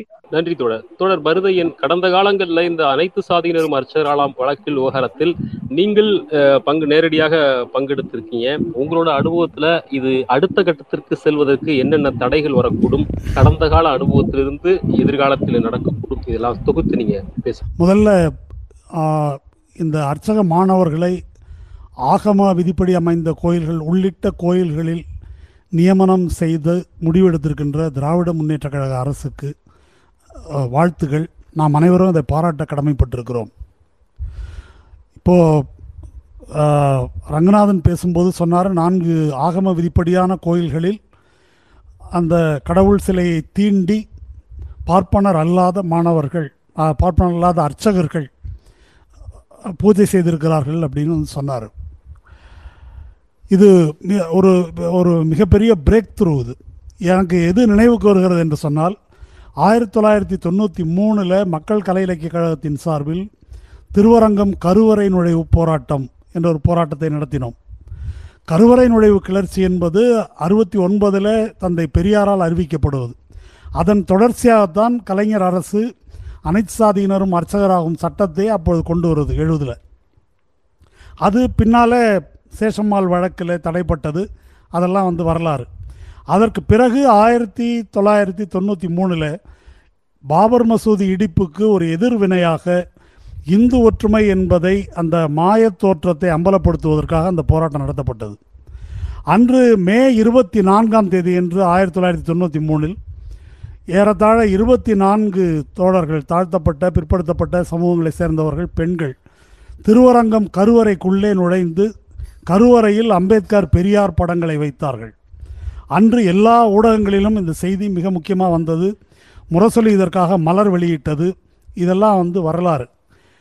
அப்படி அந்த சம்பவம் நடந்த உடனே அங்கிருந்த பார்ப்பன அர்ச்சகர்களும் பார்ப்பன குண்டர்களுமாக சேர்ந்து மிக கொடூரமாக அவர்களை தாக்கினார்கள். மண்டையை உடைத்தார்கள்.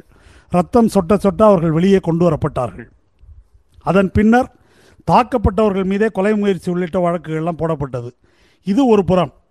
மிக முக்கியமாக ஒரு விஷயம் நடந்தது உடனே. என்னவென்றால் ஒரு தீட்டுக்கழிப்பு சடங்கு நடத்தப்பட்டது. மறுநாள் தலைப்பு செய்தி பத்திரிகைகளில் அதுதான். அந்த தீட்டுக்கழிப்பு சடங்குக்கு பிறகு தான் கோவில் இயங்க தொடங்கியது. அதுவரை கோயிலை மூடிட்டாங்க. இப்போ இதுதான் கேந்திரமான மையமான விஷயம். ஆகம விதிப்படி அனுமதிக்கப்பட்ட பார்ப்பன சமூகத்தைச் சேர்ந்த உட்சாதி பிரிவு டினாமினேஷன் அதை சேர்ந்தவர் தவிர வேற யாரும் சிலையை தீண்டினால் கடவுள் செத்து விடுவார். கடவுள் கடவுள் வந்து அந்த சிலையிலிருந்து வெளியேறி விடுவார் என்பது இந்துக்களின் நம்பிக்கை. இதுதான் ஆகம விதி கூறுகிறது என்பதுதான் ஆயிரத்தி தொள்ளாயிரத்தி எழுபத்தி ஒன்று சேஷம்மாள் வழக்கு என்பதில் ஐந்து நீதிபதிகள் கொண்ட அமர்வின் முன்னால் வைக்கப்பட்ட வாதம். இந்த வாதத்தை உச்சநீதிமன்றம் அங்கீகரித்திருக்கிறது. அதன் தொடர்ச்சியாகத்தான் இன்றைக்கு ரெண்டாயிரத்தி பதினஞ்சில் இந்த தீர்ப்பு வழங்கப்பட்டிருக்கிறது. கோகோய் ரமணா ஆகிய இரண்டு நீதிபதிகள் இந்த தீர்ப்பை வழங்கியிருக்கிறார்கள். இப்போ இந்த நான்கு கோயில்களிலே சிலையை தீண்டி வழிபட்டிருக்கிறார்களே இங்கே தீட்டுக்கழிப்பு சடங்கு நடத்தப் போகிறார்களா என்பதை நாம் பார்க்க வேண்டும். கோயிலில் உயர்நீதிமன்றத்திலே வழக்கு போட்டிருப்பதாக வழக்கறிஞர் வாஞ்சிநாதன் சொன்னார். அது என்ன ஆக போகுதுன்றதை பார்க்கணும். அதற்கிடையில் இதை நாம் கவனித்து பார்க்க வேண்டும். இந்த கருவறை தீண்டாமை என்பது அரசியல் சட்டத்தால் புனிதப்படுத்தப்பட்டிருக்கிறது. ஆயிரத்தி தொள்ளாயிரத்தி எழுபத்தி ஒன்று சேஷம்மாள் தீர்ப்பால் அது நியாயப்படுத்தப்பட்டிருக்கிறது. இந்த தீண்டாமைக்கு எதிராகத்தான் மாண அர்ச்சக பயிற்சி பெற்ற மாணவர் சங்கம் மக்கள் உரிமை பாதுகாப்பு மையம் சார்பாக உச்சநீதிமன்றத்திலே வழக்கில் நாம் வாதிட்டோம். ஆர்டிகிள் 17 தீண்டாமை எல்லா வடிவங்களிலும் அது குற்றம் என்று கூறுகிறது. அது இங்கே அமல்படுத்தப்படுகிறது என்பது நம்முடைய வாதம். அதற்கு நீதிபதி கோகோய் விசித்திரமான ரொம்ப வக்கிரமான முறையில் ஒரு விளக்கம் சொல்லியிருக்கார். இன்னென்ன சாதியை சேர்ந்தவர்கள் தொடக்கூடாது என்று சொன்னால்தான் அது தீண்டாமை.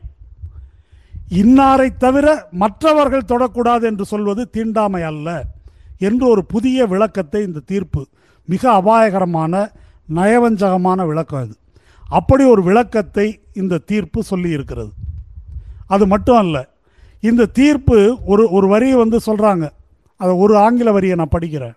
அந்த கலைஞர் ஆட்சி ரெண்டாயிரத்தி ஆறில் போட்ட ஜிஓ அந்த ஜிஓ என்ன சொல்லுதுன்னா any person who is a Hindu and possessing the requisite qualification and training can be appointed as archaka in Hindu temples என்று சொல்லுகிறது. அதாவது உரிய தகுதியுடைய எந்த ஒரு இந்துவும் அர்ச்சகராக இந்து கோயில்களில் நியமிக்கலாம் என்று இந்த உத்தரவு சொல்லுகிறது. அதை பற்றி இந்த தீர்ப்பு சொல்லுது.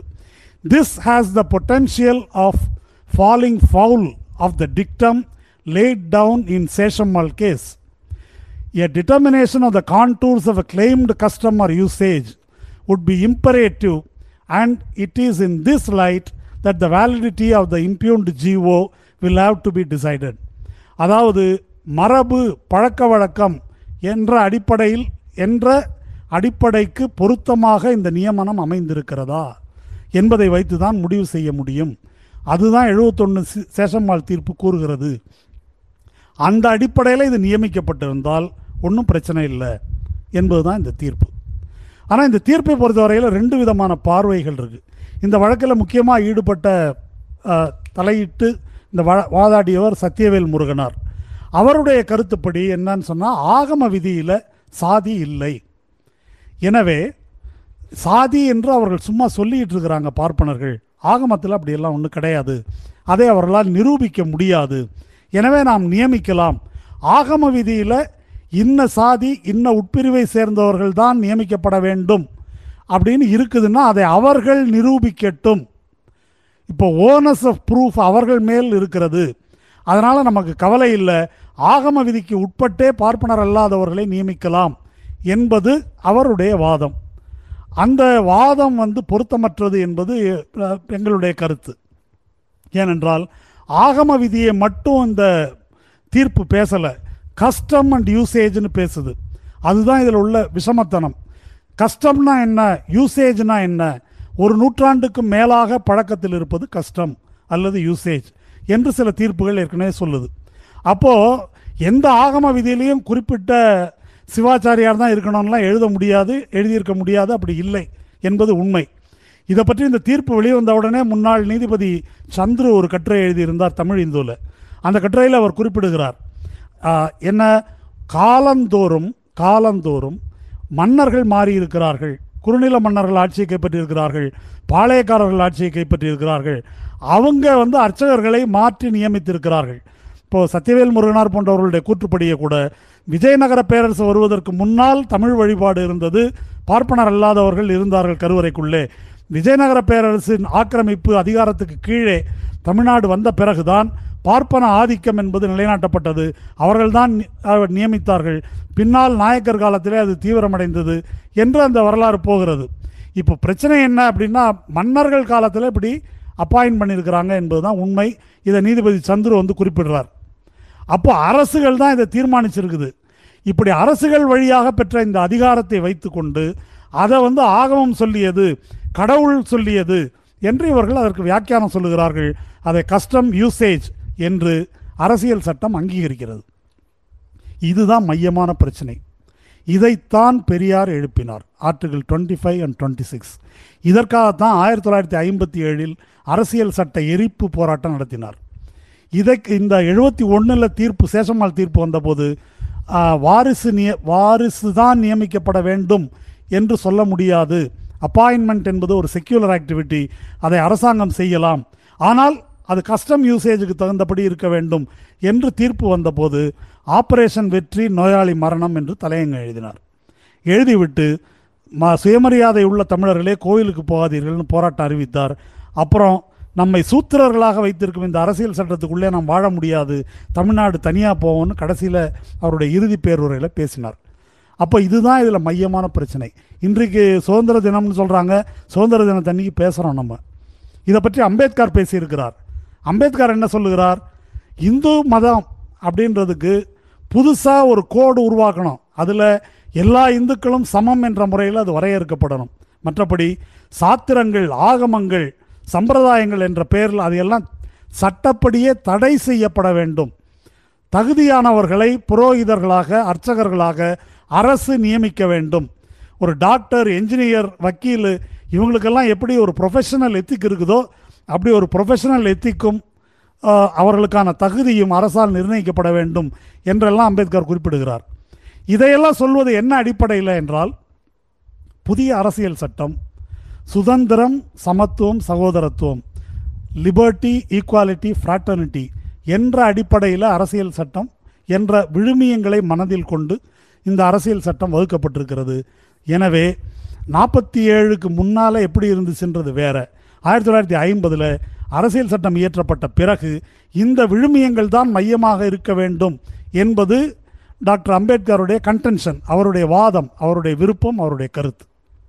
ஆனால் நடப்பது என்ன? இப்போ வழக்கறிஞர் ராஜநாதன் பேசும்போது ஒன்று சொன்னார்.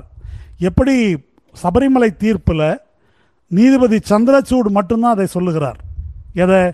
கான்ஸ்டியூஷனல் மொராலிட்டி என்ற பாயிண்ட் அவர் தான் சொல்கிறார் கான்ஸ்டியூஷனல் மொராலிட்டி என்பது லிபர்ட்டி ஈக்குவாலிட்டி ஃப்ராட்டர்னிட்டி அடிப்படையில் அமைந்தது. அதனால்தான் உடனே அதை ரவிசங்கர் பிரசாத் எதிர்க்கிறார். பிஜேபி அதை எதிர்க்கிறது. கான்ஸ்டியூஷனல் மொராலிட்டின்னு ஒன்று இருக்குதா அப்படின்னு கேட்குறாங்க அந்த கேள்வியினுடைய பொருள் என்னவென்று சொன்னால் சுதந்திரம் சமத்துவம் சகோதரத்துவத்தின் அடிப்படையில் ஒழுக்கம் என்பதை அரசு நிர்ணயிக்க கூடாது என்பதுதான். ஒழுக்கம் எதால் நிர்ணயிக்கப்பட வேண்டும்? மத கோட்பாட்டால் நிர்ணயிக்கப்பட வேண்டும். மத கோட்பாடு எதனால் நிர்ணயிக்கப்படுகிறது? மனு தர்மத்தால் நிர்ணயிக்கப்படுகிறது. அல்லது பார்ப்பனிய மரபால் நிர்ணயிக்கப்படுகிறது. இப்படித்தான் இந்த விளக்கம் போகிறது. அர இப்போ இன்றைக்கி அர்ச்சகர் நியமனம் நடந்திருந்தாலும் கூட இதை அவர்கள் சேலஞ்ச் பண்ணுவதற்கான எல்லா ஸ்கோப்பும் இருக்குது. இப்போ சிவில் கோர்ட்டில் போய் ஆகம விதிப்படி எங்களை தான் போட்டிருக்கணும். எங்களுக்கு தான் அதுக்கு ஆதாரம் இருக்குதுன்னு சொல்லி சிவாச்சாரியார்கள் நிரூபிக்கணும். அதுதான் இந்த தீர்ப்பின்படி நடக்க வேண்டிய விஷயம். ஆனால் அப்படித்தான் நடக்கப் போகிறதா? அல்லது உயர்நீதிமன்றம் தலையிட்டு இதற்கு தடை விதிக்குமா என்பதை நாம் பொறுத்திருந்து தான் பார்க்கணும். இதில் உள்ள மிக முக்கியமான பிரச்சனை இதில் நிறைய விவாதப் பொருள் நிறைய இருக்குது இதில். இதில் உள்ள மிக முக்கியமான பிரச்சனை என்னவென்றால் இந்த பிரச்சனை தொடங்கிய காலத்திலிருந்து இன்றைக்கு திராவிட முன்னேற்றக் கழக அரசு இந்த அப்பாயின்மெண்ட்டை போட்டிருக்கிற வரைக்குமான இந்த பீரியட் ரெண்டாயிரத்தி ஆறுலேருந்து இன்றைக்கி ரெண்டாயிரத்தி இருபத்தி ஒன்றில் இருக்கிறோம். இப்படி ஒரு அநீதி நடந்திருக்கிறது. பார்ப்பனர் அல்லாத அர்ச்சகமானவர்கள் பயிற்சி பெற்றவர்களை இத்தனை ஆண்டுகளாக தெருவில் நிறுத்தி இருக்கிறார்கள் கலைஞர் உருவாக்கிய அர்ச்சகர் பயிற்சி பள்ளியை மூட வேண்டும் என்று உத்தரவு பெற்றிருக்கிறார்கள் உச்சநீதிமன்றத்தில். இப்படி ஒரு தீண்டாமை ஒரு சாதி இழிவு சுமத்தப்பட்ட பிறகும் கூட தமிழ்நாட்டில் அதற்கு எதிராக மக்கள் போராட்டம் என்பது நடக்கவில்லை. அது நடக்காத வரைக்கும் நாம் இந்த உரிமையை பெற முடியாது. வாத திறமையினால் நீதிமன்றத்தைக்குள்ளே நம்ம வந்து ஜாதியை ஒழித்து விட முடியும் சமத்துவத்தை நிலைநாட்டி விட முடியும் என்று நாம் கருதினால் நாம் தவறிழைத்தவர்களாவோம். இப்போ திமுக அரசு செய்து விட்டது அப்படின்னு பாராட்டிட்டு நம்ம வீட்டில் உட்காந்துக்கிட்டோம்னாக்க ஒன்றும் நடக்காது. நாளைக்கு கோர்ட்டு ஸ்டே கொடுத்தாக்கா தமிழ் மக்கள் என்ன செய்ய போகிறார்கள் என்பதுதான் கேள்வி. நாளைக்கு கோர்ட் இதற்கு ஸ்டே கொடுத்தால் நீதிமன்றம் உயர்நீதிமன்றம் சொல்லிவிட்டது உச்சநீதிமன்றம் சொல்லிவிட்டது நீதிமன்ற தீர்ப்புக்கு கட்டுப்பட வேண்டும் என்று நாம் வீட்டுக்குள்ளே உட்கார்ந்துருக்க போகிறோமா? கட்சிகள் எல்லாம் என்ன செய்ய போகிறார்கள் அப்படின்றது தான் கேள்வி. இந்த கேள்விக்கு நாம் விடை கண்டுபிடித்தால்தான் இந்த நியமனத்தை நாம் உறுதிப்படுத்த முடியும். இன்னைக்கு மக்கள் கருத்து பொது கருத்து அனைத்து சாதியினர் அர்ச்சகருக்கு ஆதரவாக இருக்கிறது. இன்னைக்கு நாம் எதிர்த்து பேசினாக்கா தனிமைப்படுவோம். என்பதனால் அவர்கள் அமைதியாக இருக்கிறார்கள். பிஜேபியோ பிராமணர் சங்கமோ பகிரங்கமாக இதை எதிர்த்து வெளியே பேச மாட்டாங்க. ஆனால் நீதிமன்றம் அவர்களுக்கு கையடக்கமான ஒரு கருவி. அதை வைத்துக்கொண்டு அவர்கள் எதையும் செய்வார்கள் என்றுதான் நான் எதிர்பார்க்கிறேன். அதனால் அதை எதிர்த்து போராடுவதற்கு நாம் தயாராக இருக்க வேண்டும். வெறுமனே அரசு செய்து விட்டது. இப்போ நீட்டு பிரச்சனை மாதிரி தான் நீட்டை நீங்கள் எடுத்துட்டீங்களான்னு அவங்கள கேட்டு அதில் அல்ல பிரச்சனை. நீட்டுக்கு எதிராக நாம் எவ்வளோ போராட்டம் நடத்துகிறோம்? நீட்டை உச்சநீதிமன்றம் காப்பாற்றுகிறது. அதை எதிர்த்து மாணவர் போராட்டம் மக்கள் போராட்டம் எவ்வளோ நடந்தது என்பது போலத்தான் அர்ச்சகர் விஷயத்தில் பார்ப்பனர்கள் பக்கம் உச்சநீதிமன்றம் நின்றால் அதை எதிர்த்து தமிழ் மக்கள் எவ்வளவு போராட்டம் நடத்தப் போகிறோம் என்பதுதான் இந்த பிரச்சனையில் ஒரு முடிவை கொண்டு வரும் என்பதுதான் என்னுடைய கருத்து. அதற்கு மேலே மற்றவர்கள் கருத்து சொன்னாக்க நம்ம பேசலாம். நன்றி தோழர். இதில் பத்திரிகையாளர் யமுனன் இதுல நீங்க எதிர்கால சவால்கள் எதிர்கால சிக்கல்கள் என்னென்ன வரக்கூடும் அப்படின்னு யூகிக்கிறீங்க? ஏன்னா ஒரு பாரதிய ஜனதா ஆட்சியில் இருக்கும்போது இப்படி ஒரு நியமனத்தை திமுக அரசு செய்திருக்கிறது. மறுபடியும் எப்படி இருந்தாலும் அவங்க சட்ட ரீதியான ஒரு எதிர்ப்புக்கு போவாங்கன்னு தான் எல்லாருமே யூகிக்கிறோம். என்ன மாதிரியான எதிர்ப்பு மறு தரப்பிலிருந்து வரும்? என்ன மாதிரியான சிக்கல்களை எதிர்கொள்ள நேரிடும் அப்படின்னு நீங்க யூகி கெஸ் பண்றீங்க. இது முதல் கட்டம் இந்த இது வந்து இந்த சட்ட போராட்டம் தான். இது இப்ப இப்ப ஐயா மருதையன் ஐயா சொன்ன மாதிரி இது வந்து ஒரு ஒரு லீகல் டிஸ்பியூட்டாவே நம்ம பார்த்தோம் அப்படின்னா இது வந்து லீகல் டிஸ்பியூட்டாவே முடிஞ்சிடும். இதுல வந்து அந்த ஆதிசைவ சிவாச்சாரியார்கள் ஜட்ஜ்மெண்ட் பண்ண வேலை என்னன்னா இது எப்படி வேணாலும் போலாம் அப்படிங்கிற நிலைமையில தான் இப்போ இருக்கு. இப்போ நீங்க இந்த- நம்ம இப்படி இப்படி பார்ப்போம். ஒரு ஒரு விதத்துல வந்து ஒரு ஒரு ஜட்ஜு வந்து ஆப்ஜெக்டிவா இருக்காருன்னே பார்ப்போம். ஒரு நல்ல ஜட்ஜி அவர் வெறும் லாவை மட்டுமே பாக்குறாரு அவர் வேற எதுவும் அவருக்கு வந்து உள்நோக்கம் இல்லை அப்படிங்கிறது இல்ல அவருக்கு வந்து ஐடியாலஜிக்கலா ஒன்றும் இதுல இல்லைன்னு பார்ப்போம். அப்படி இருக்கிறவரே வந்து இது இந்த அப்பாயின்மெண்ட்டுக்கு எதிராக தீர்ப்பு கொடுக்கறதுக்கான ஒரு வாய்ப்பை வந்து இந்த ஆதிசைவ சிவாச்சாரியர்கள் ஜட்ஜ்மெண்ட் கொடுக்குது. அதனால இதோட முதல் கட்டம் இப்ப வந்து நிச்சயமா சட்ட போராட்டமா தான் இருக்கும். இவங்க இப்ப அவர் வாஞ்சிநாதன் சொல்றாரு ஏற்கனவே ஸ்டேட்டஸ் போக்கு ஒரு ஆர்டர் கொடுத்துட்டாங்க அப்படின்னு. இது நாளைக்கு வரும் பொழுது நமக்கு ஹைகோர்ட்ல என்ன பண்ண போறாங்கன்னு தெரிஞ்சிடும் ஆஹ் இது ஒண்ணு. ரெண்டாவது ஐயா ப- ஐயா சொன்ன மாதிரி இதுல என்ன ஒரு இது சமூக ரீதியான பிரச்சனை என்னன்னா சார் நம்ம வந்து இது வந்து பார்ப்பனர் பார்ப்பனர் இல்லாதார் பிராமணர் பிராமணர் இல்லாதார் மட்டுமே பாக்குறோம் ஆனா அம்பேத்கர் சொன்ன மாதிரி இந்த காஸ்ட் சிஸ்டம்ங்கிறது வந்து it's division of labourers not division of labour இது எப்படின்னா நமக்கு மேல ஒருத்தன் இருக்காங்கிறத பத்தி கவலை இல்லை. நமக்கு கீழே நிறைய பேர் இருக்கான். அதனால நிம்மதி. அப்படிங்கிற ஒரு அஹ், கருத்தியல்ல தான் வந்து சுத்திட்டு இருக்காங்க. இங்க தமிழ்நாட்டிலேயே இதை வந்து இது ஒரு சர்ச்சைக்குரிய ஒரு கருத்தா கூட இருக்கலாம். ஆனா தமிழ்நாட்டிலேயே பல லட்சம் மக்கள் பிராமணர் அல்லாத மக்கள் வந்து இந்த ஸ்டேட்டஸ் கோவை விரும்புற மக்கள் நிறைய பேர் இருக்காங்க. அதாவது ரொம்ப ரிலீஜியஸ் பீப்புள் இதை வந்து இந்த மாதிரி இதெல்லாம் மாத்தக்கூடாது. இது அப்படியேதான் இருக்கணும். சார் அந்த எண்ணிக்கை தான் சார் அதிகம். அந்த எண்ணிக்கை தான் அதிகம். இந்த மாதிரி வந்து இப்ப மாத்தக்கூடாது.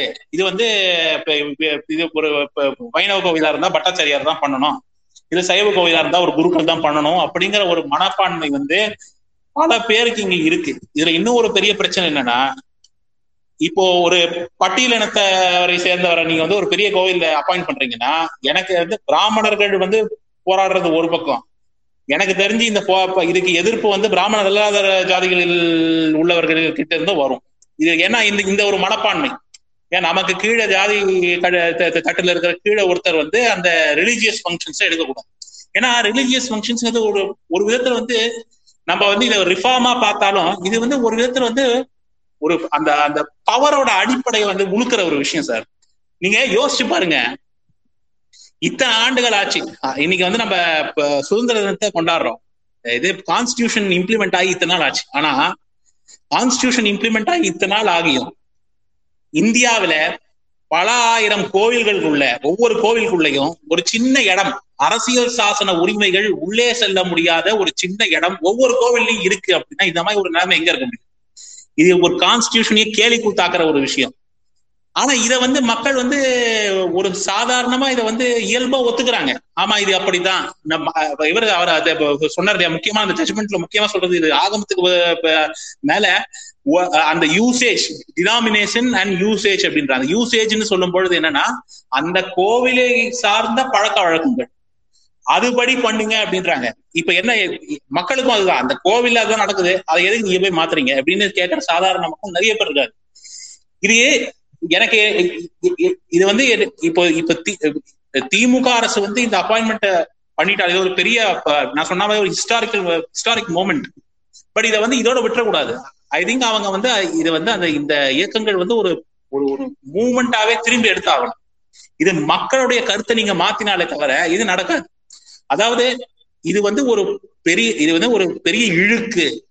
இது வந்து நம்ம அரசியல் சாசனம் கொடுத்த உரிமைகளை உடைக்கும் ஒரு செயல் அப்படிங்கிற வந்து அதை வந்து அவங்க புரிஞ்சுக்கிற வரைக்கும் இது மாறாது.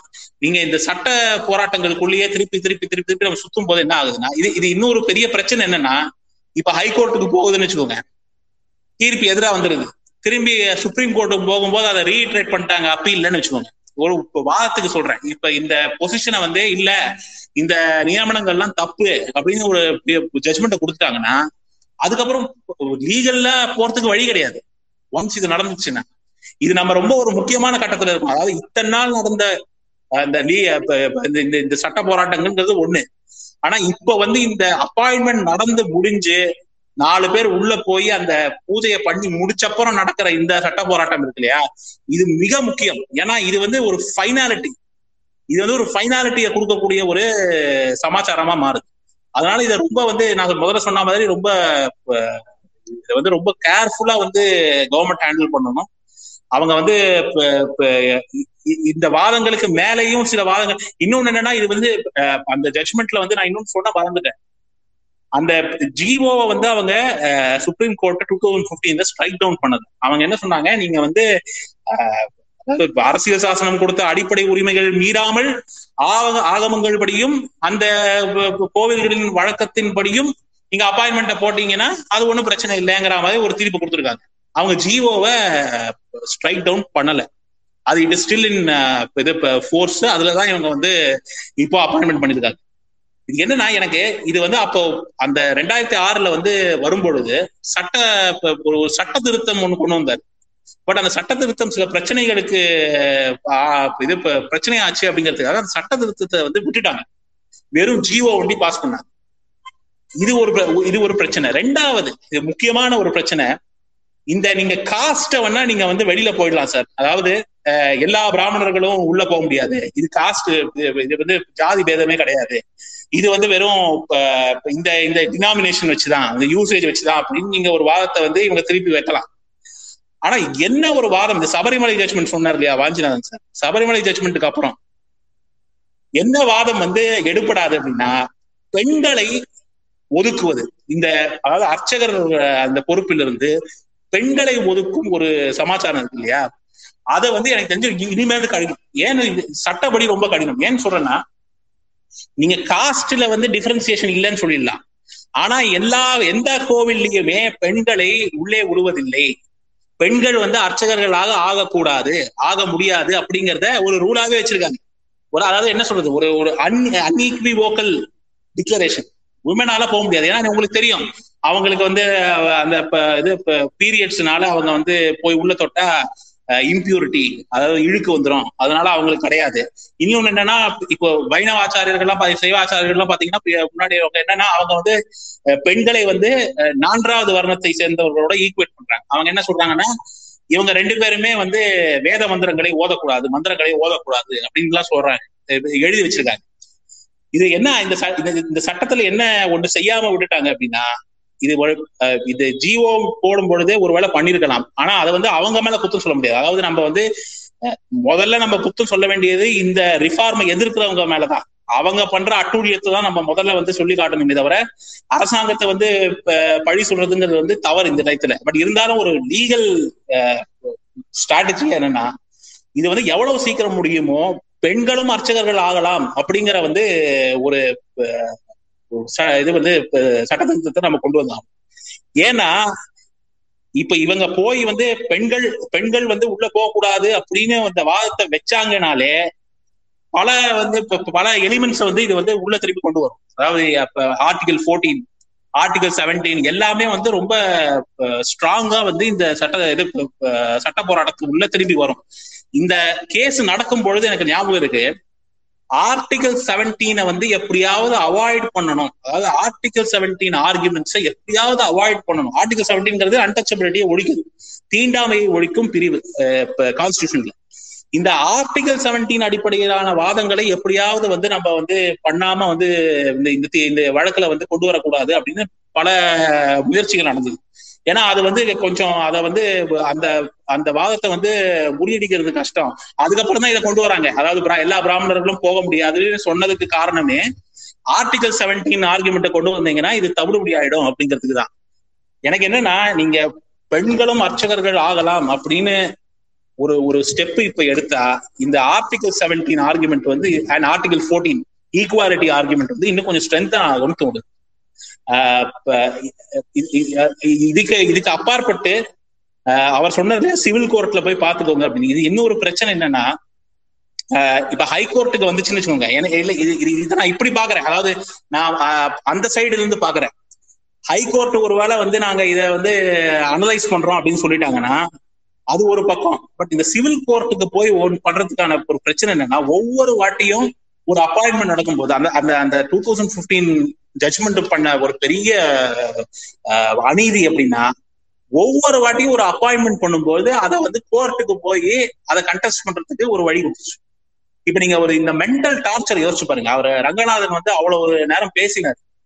இத்தனை ஆண்டு காலமாக பயிற்சி பெற்று அந்த நியமனம் இல்லாம அவங்க வாழ்க்கையே வந்து முடிஞ்சு போடிச்சோங்கிற நிலைமைக்கு வந்து அவங்க பாதி பேர் அதை விட்டு போய் இந்த மாதிரி இன்னல்களுக்கெல்லாம் அவங்க உள்ளாகி அவங்கள அடிச்சு அவங்க வந்து என்னென்னலாமோ கஷ்டத்தெல்லாம் அனுபவிச்சிருக்காங்க. இந்த மாதிரி இருக்க இதெல்லாம் முடிஞ்சு இப்பதான் உங்களுக்கு வந்து ஒரு அப்பாயின்மெண்ட்னு ஒண்ணு வந்திருக்கு.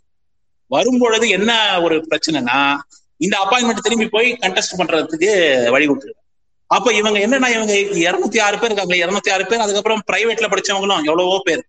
இவங்களுக்கு கான்ஸ்டன்டா இந்த ஒரு டார்ச்சர் அதாவது இந்த இந்த லீகல் மேட்டர்ஸ்லயே சுத்திக்கிட்டே வாழ்க்கை பூரா இருக்கிற ஒரு பிரச்சனையில வந்து முடியுது. அதனால இது வந்து மு- ஒரு ஒன்ஸ் அண்ட் ஃபார் ஆல் ஒரு தீர்வை வந்து எப்படியாவது நம்ம கண்டாலும் அதுக்கு ஒரு பக்கம் லீகல் லீகல் மெஷர்ஸ் இருந்தாலும் அவர் மருதையனையா சொன்ன மாதிரி இது வந்து ஒரு போராட்டமா மாறினாலே தவிர இது வந்து முடியாது. என்ன முக்கியமானா அதாவது கோர்ட்டுக்கு தெரியணும் சார். கோர்ட்டுக்கு என்ன தெரியணும்? நீங்க சபரிமலை எடுத்துக்கிட்டீங்க இல்லையா? நான் சபரிமலை வந்து நெகட்டிவ் எக்ஸாம்பிள் என்ன ஆச்சுன்னு பாருங்க. அவங்க ஃபர்ஸ்ட் வந்து ஆமா ஆமா எல்லாரும் உள்ள போலான்னு தீர்ப்பு கொடுத்தாங்க அப்புறம் என்ன நடந்துச்சு? இவங்க எல்லாம் கிளப்பி விட்டு பெரிய ஒரு போராட்டத்தை நடத்தி அவங்க தே ஷோட் நம்பர்ஸ் அதுதான் ரொம்ப முக்கியம். They showed numbers on the streets தெருவுல இறங்கி போராடி இதெல்லாம் ஒத்துக்க முடியாதுன்னு வந்து அந்த ஒரு ஒப்பீனியனை கிரியேட் பண்ணி அரசாங்கம் அதுக்கு ஆதரவாக இருந்தாலும் கேரள அரசு அதுக்கு ஆதரவாக இருந்தாலும் இவங்க அந்த போராட்டத்தை பண்ணி கடைசியில என்ன ஆச்சுன்னா சுப்ரீம் கோர்ட் வந்து அதை ரிவ்யூ ஒரு ஒரு அதுவும் வந்து ஒரு அநியாயமான ஒரு ரிவ்யூ அதாவது வந்து தேவையே இல்லாத ஒரு ரிவ்யூ அந்த ரிவ்யூ போய் இப்போ அமிச்சிட்டாங்க. இது ஒரு நெகட்டிவ் எக்ஸாம்பிள் பட் இது என்ன சொல்லுதுன்னா கோர்ட் வந்து பாப்புலர் ஒப்பீனியனுக்கு ஸ்வே ஆகும் எப்பவுமே. நம்ம என்ன நினைக்கிறோம்னா ஜட்ஜ் எல்லாம் வந்து அதெல்லாம் ஆக மாட்டாங்க. அவங்க வந்து சட்டத்தை சட்ட- சட்டத்தை பார்த்து தான் வந்து தீர்ப்பு கொடுக்குறாங்க அதெல்லாம் கிடையாது.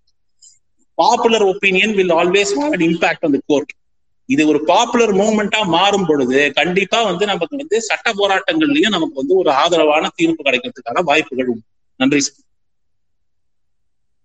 முக்கியமான விஷயம் சொல்லிருக்கீங்க ஏ, உங்கள்ட்ட குறிப்பா கேட்க வேண்டியது சார் யமுனன் சார். இப்போ இந்த தமிழ்நாடு அரசோட இந்த அப்பாயின்மெண்ட் பத்தி வட இந்திய ஊடகங்கள் நீங்க வட இந்தியாவோட நிறைய பழகுற பழகுற நபர் அங்க என்ன கருதுறாங்க? இத பத்தி அவங்களோட பார்வை என்ன? இல்ல வெறும ரிப்போர்ட் தான் சார் ஆயிருக்கு. இது எல்லா இடத்துலயும் இப்போ எல்லா நியூஸ் பேப்பர்ஸ் ரிப்போர்ட் பண்ணிருக்காங்க இந்த மாதிரி வந்து அப்பாயின்மெண்ட் ஆயிருக்குது. அவ்வளவுதான். எனக்கு தெரிஞ்சு அது இப்ப விவாதம்னு நான் ஒண்ணும் பாக்கல. இது ஆனா ரொம்ப இதோட சிக்னிபிகன்ஸ் ஆனா என்ன என்ன இதோட சிக்னிபிகன்ஸ் பத்தி ஏதாவது புரிஞ்சுக்கிறாங்களா அப்படி அப்படி எனக்கு தெரிஞ்சு வந்து இது ஒண்ணு நடக்குதுங்கிறதே பாதி பேருக்கு தெரியாது சார். இதுதான் உண்மை. இது வந்து நான் வந்து இதை வந்து ரொம்ப எக்ஸாஜரேட் பண்ணிலாம் நான் சொல்ல வேண்டியது இல்ல இது வந்து அவங்களுக்கு இப்போ டெல்லி சார்ந்த ஊடகங்களுக்கு இது ஒன்றும் பெரிய விஷயம் கிடையாது. இது ஏதோ நட நடக்குது. அ- அவங்க வந்து எப்ப தமிழ்நாட்டை வந்து உன்னிப்பா கவனிப்பாங்கன்னா பொலிட்டிக்கலா ஏதாவது பெருசா நடந்தா இல்ல பெரிய ஏதாவது ஒரு இயற்கை சீற்றம் வந்தா இந்த மாதிரி ஏதாவது நடந்தாக்கா அவங்க வந்து இங்க இருக்கிற விஷயத்தையே கவர் பண்ணுவாங்க. அத வந்து ஒரு ஒரு ஒரு சில ரிப்போர்ட்டர்ஸ் மட்டும்தான் அந்த நேஷனல் நியூஸ் பேப்பர்ஸ் இருக்கிறவங்க டெல்லி நியூஸ் பேப்பர்ஸ் இருக்கிறவங்க ஏதோ அவங்களுடைய சொந்த முயற்சியால வந்து நிறைய வந்து இந்த விஷயத்தெல்லாம் எடுத்துட்டு போறாங்களே தவிர அந்த மீடியாக்கு வந்து அந்த அந்த அக்கறை எல்லாம் கிடையாது. அதனால இது வெறும் ரிப்போர்ட் ஒரு நியூஸா ரிப்போர்ட் இருக்கே தவிர அவ்வளவுதான். இன்னொன்னு என்னன்னா இதையும் நான் சொல்லியானும் சில ஊடகங்கள் தமிழ்நாட்டிலேயே நேத்து நடந்ததை வந்து ஃப்ரண்ட் பேஜ்ல சின்ன பாக்ஸா போட்டிருக்காங்க இது வந்து இந்த அட்டா அட்டகாசத்தை எங்க போய் சொல்றது? இது வந்து ஒரு நிஜமாவே வந்து ஒரு சார் அர்ச்சகர் அர்ச்சகர் நியமனம்ன்ற வார்த்தையே இல்ல. அறநிலையத்துறையில் பணி நியமனம். அறநிலையத்துறை அதாவது தமிழ் பேப்பர் இங்கிலீஷ் பேப்பரே பாத்தீங்கன்னா ஃப்ரண்ட் பேஜ்ல சின்ன ஒரு பாக்ஸ போட்டுட்டு எல்லாத்தையும் உள்ள தள்ளினாங்க நான் கேக்குறேன் இது என்ன அநியாயம்? இந்த மாதிரி ஒரு ஹிஸ்டாரிக்கல் மொமெண்ட் இந்த மொமெண்ட்ல வந்து நீங்க வந்து இத வந்து ஃப்ரண்ட் பேஜ்ல கூட போடுறதுக்கு தயங்கினீங்கன்னா இது நான் என்னன்னு சொல்ல. சரி நான் இதான் சொல்றேன். இது வந்து ஊடக நீங்க ஒண்ணு புரிஞ்சுக்கணும். இது எல்லா இடத்துலயும் பிரச்சனை இருக்கு. ஊடகங்களும் இதை பெருசா எடுத்துக்கல.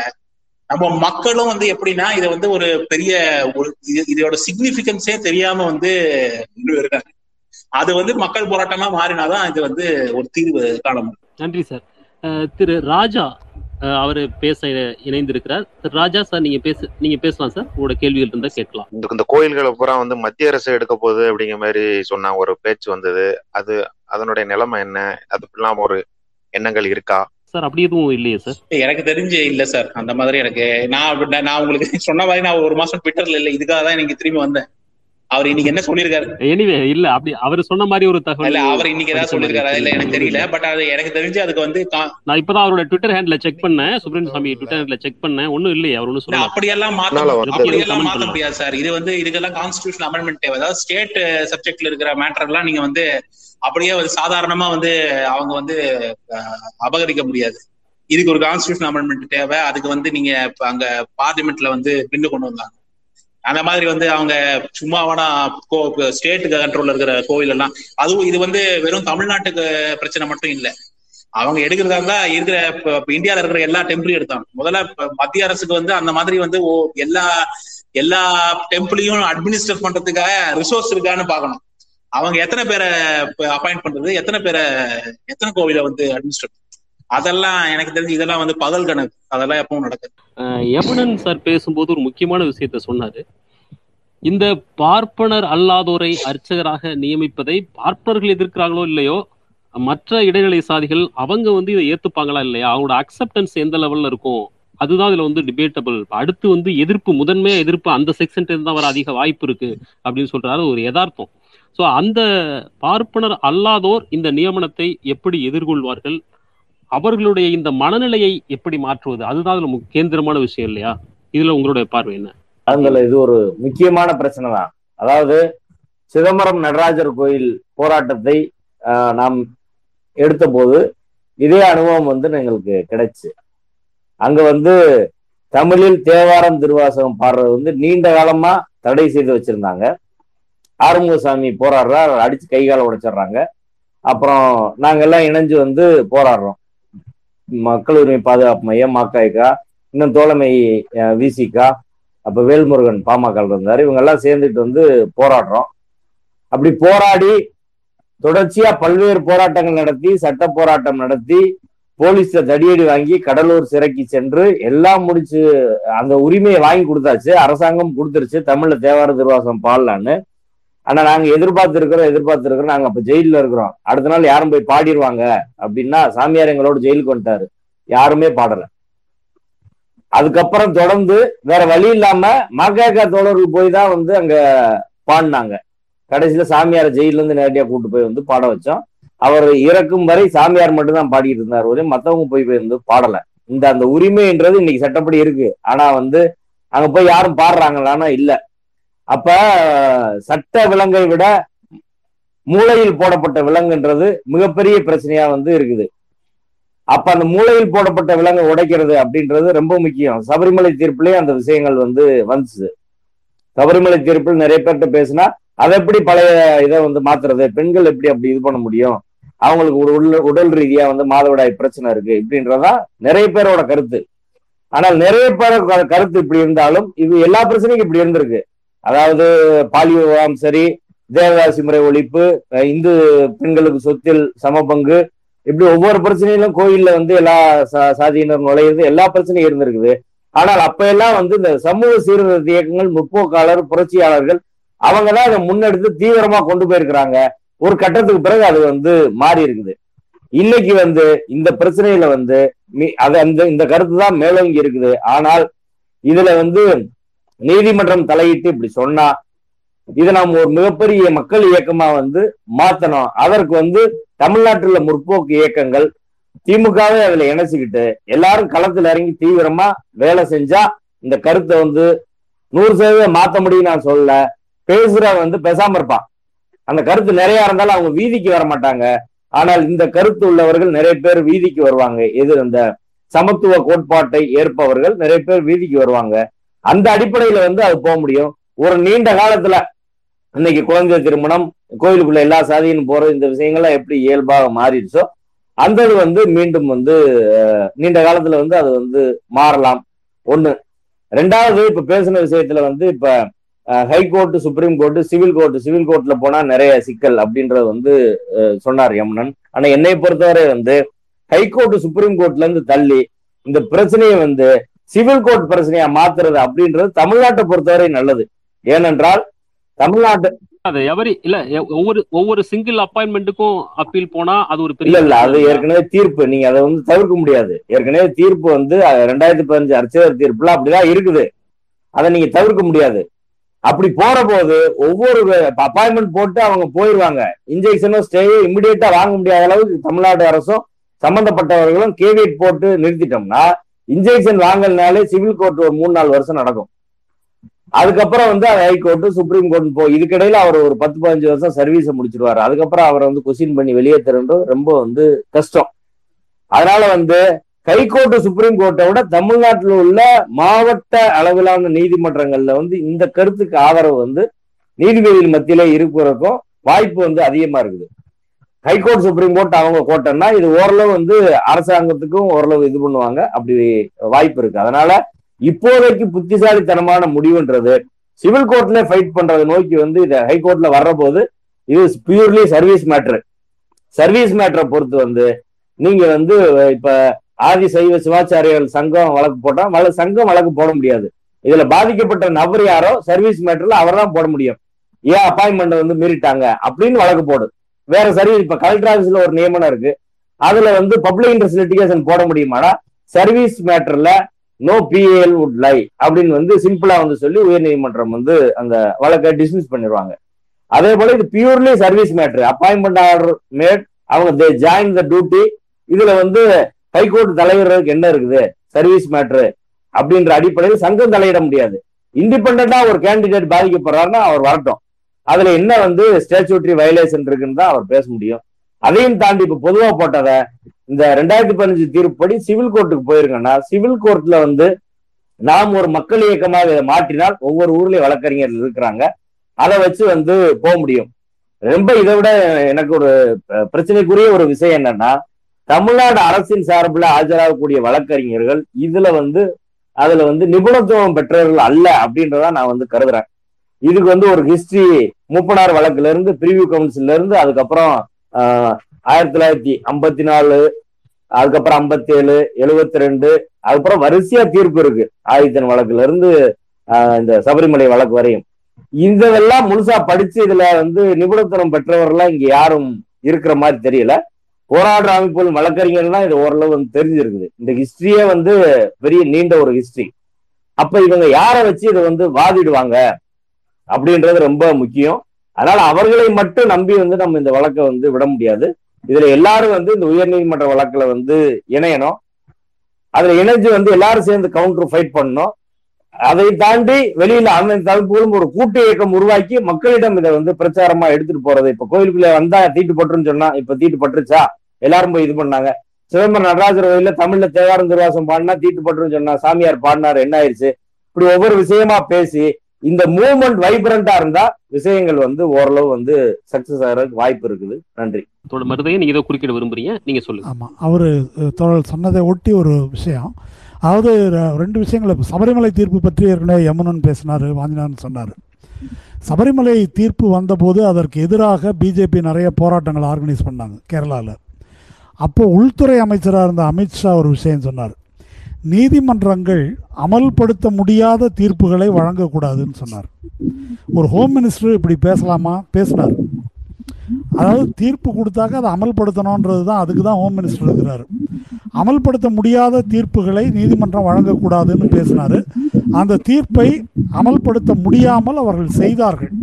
இது ஒன்று கேட்குதா நான் பேசுவது? கேக்குது கேக்குது. ஆ, கேக்குது கேக்குது பேசுங்க. ஓகே. ரெண்டாவது அயோத்தி பாபர் மசூதி பிரச்சனையின் போது அத்வானி பேசிய புகழ்பெற்ற இது ஒன்று இருக்குது. அதாவது ரத யாத்திரை அந்த போராட்டங்கள்லாம் இடிக்கிறதுக்கு முன்னால் இந்த பிரச்சனை வந்தபோது இந்த ராமன் அங்கே பிறந்தான் என்பது இந்துக்களின் நம்பிக்கை. நம்பிக்கையின் மீது நீதிமன்றங்கள் தீர்ப்பு வழங்க முடியாது என்பதுதான் பிஜேபியினுடைய ஆர்குமெண்டா இருந்தது தொடர்ந்து. அதற்கு பிறகு அதை மையமாக வைத்து அரசாங்கம் அதிகாரத்துக்கு வந்துடுச்சு கலவரங்கள் நடந்தது எல்லாம் நடந்தது பார்த்துட்டோம். கடைசியில் நீதிமன்றம் ஒரு தீர்ப்பு கொடுக்குது. தீர்ப்பு எதை அடிப்படையாக வைத்து கொடுத்துருக்கிறது? இப்போ தீர்ப்பு வந்து வரவேற்கிறாங்க நீதிமன்றத்துக்கு கட்டுப்படுவது போல அவர்கள் பேசுகிறார்கள். இந்த பொலிட்டிக்கல் ப்ரெஷருக்கு நீதிமன்றம் தீர்ப்பு கொடுத்துருக்கு. அதில் எந்த நியாயமோ சட்டமோ எதுவுமே கிடையாது அந்த தீர்ப்பில். அப்போது இந்த சபரிமலை தீர்ப்பு வந்தபோது அறுபது ரிவ்யூ பெட்டிஷன் போட்டாங்க சுப்ரீம் கோர்ட்டில் அறுபது ரிவ்யூ பெட்டிஷன் போட்ட உடனே எந்த முறைக்கும் கட்டுப்படாமல் இந்த கோகோய் தலைமையிலான அமர்வு என்ன செய்கிறாங்க அவங்கன்னாக்கா கோகோய் ஒன்பது ஜட்ஜ் பெஞ்சுக்கு அதை மாற்றி விடுறாரு. அந்த தீர்ப்பில் வாஞ்சிநாதன் சொன்னார் இல்லையா பட்டியலிட்டு தே- பெண்கள் பெண்களை ஒதுக்குவது தீண்டாமை குற்றம்னு சொன்னது constitutional morality article twenty five தருகின்ற உரிமைகள் இந்த செக்ஷன் ஆஃப் இண்டூஸ் டினாமினேஷன் போன்ற பிரச்சனைகள் இது எல்லாத்தையும் ஒன்பது ஜட்ஜ் பெஞ்ச் விசாரிக்க வேண்டும். இதுல வந்து இப்போ இஸ்லாமிய பெண்கள் தொடர்பாக இஸ்லாமிய பெண்கள் மசூதிகளுக்குள் அனுமதிக்கப்படுவதில்லை என்பதையெல்லாம் சேர்த்து முடிச்சு போட்டு இதெல்லாம் விசாரிக்கணும்னு அதுக்கு தள்ளிட்டாங்க. இதற்கு பொருள் என்ன அப்படின்னா ஏற்கனவே என்ன நடக்குதோ அது நடக்கும் என்பது. இதை அவர்கள் எப்படி சாதித்தார்கள் என்றால் இப்படி ஒரு கூட்டத்தை கூட்டி காலித்தனம் செய்து அதை சாதித்தார்கள். அதை எதிர்கொண்டு அதற்கு எதிர்த்து ஒரு மக்கள் இயக்கம் அப்படின்றது அங்கே கட்டப்படவில்லை கேரளாவில். அப்போ நாம் அதை செய்ய முடியவில்லை என்றால் இதை நம்மால் நிலைநாட்ட முடியாது என்பதை நாம் தீவிரமாக புரிந்து கொள்ள வேண்டும். அதை வந்து மக்கள் எப்படி செய்கிறதுனா ரோட்டில் வந்து ஆர்ப்பாட்டம் பண்ணாதான் அப்படி இல்லை. இப்போ இந்த தமிழ் அர்ச்சனைக்கும் இதுக்கும் நேரடியாக தொடர்பு இருக்குன்னு நினைக்கிறேன் இந்த பிரச்சனைக்கும். இப்போ தமிழில் அர்ச்சனை செய்யப்படும்னாக்கா இந்தந்த அர்ச்சகர்கள் செய்வார்கள் அவங்க தொலைபேசி எண்கள் கொடுக்கப்பட்டிருக்குன்னு சொல்கிறாங்க அப்போது பக்தர்களாக இருப்பவர்கள் தமிழ் மக்கள் என்ன செய்யணும்னாக்கா இவங்க வழியாக தமிழில் மட்டும்தான் வழிபாடு நடத்துவோம் என்று போக வேண்டும். இந்த இந்த கோடு வந்து தெளிவாக விடணும். யார் அந்த பக்கம் இருக்கிறாங்க? யார் இந்த பக்கம் இருக்கிறாங்கன்னு. பார்ப்பனர் அல்லாத அர்ச்சகர்கள் அவர்கள் வந்து தமிழில் வழிபாடு என்பதில் உறுதியாக நிற்க வேண்டும். இங்கே வந்து தமிழ் வழிபாடு தான் செய்வோம் என்று வர வேண்டும். இந்த வழிமுறைகள் மூலமாகத்தான் அந்த உணர்வை ஏற்படுத்த முடியும். அதோடு திமுக உள்ளிட்டு வாஞ்சனான் சொன்னது போல திமுக உள்ளிட்டு எல்லா கட்சிகளும் இதை ஒரு மக்கள் இயக்கமாக எப்படி மாற்றுவது என்பதை நோக்கி நாம் வர வேண்டும்.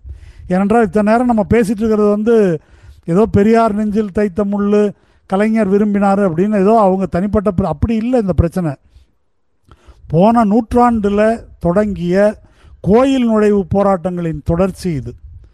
எந்த பழக்க வழக்கம் எந்த விதி எந்த மரபின் அடிப்படையில் தாழ்த்தப்பட்ட மக்கள் வீதியில் நுழைய அனுமதிக்கப்படவில்லையோ எங்கே வந்து தண்ணீர் எடுக்க அனுமதிக்கப்படவில்லையோ அதுபோல தான் கோயிலில் நுழைய அனுமதிக்கப்படவில்லை.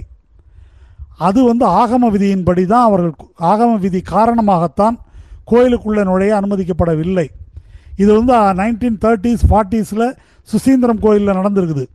அறநூறு அடி தள்ளி தான் தாழ்த்தப்பட்டவர்கள் கோபுரத்துக்கு அறநூறு அடி தூரம் தள்ளி தான் தரிசனம் செய்ய வேண்டும் என்ற நிலைமை இருந்தது.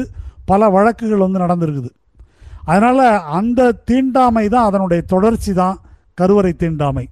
என்ற முறையில் இதை புரிந்து கொண்டு அப்படிப்பட்ட போராட்டங்களை நடத்த வேண்டும். இப்போ வந்திருக்கிற தீர்ப்பு கொ- கொடுத்திருக்கிற ரெண்டாயிரத்தி பதினைந்து தீர்ப்பு அதை பொறுத்த வரைக்கும் அதனுடைய லிமிட்டேஷன்ஸும் அதில் உள்ள சிக்கல்களை பற்றி யமுனன் விளக்கினார். அதை முன்னே அதை பற்றி ஒரு கட்டுரை எழுதியிருக்கிறேன் இப்போ.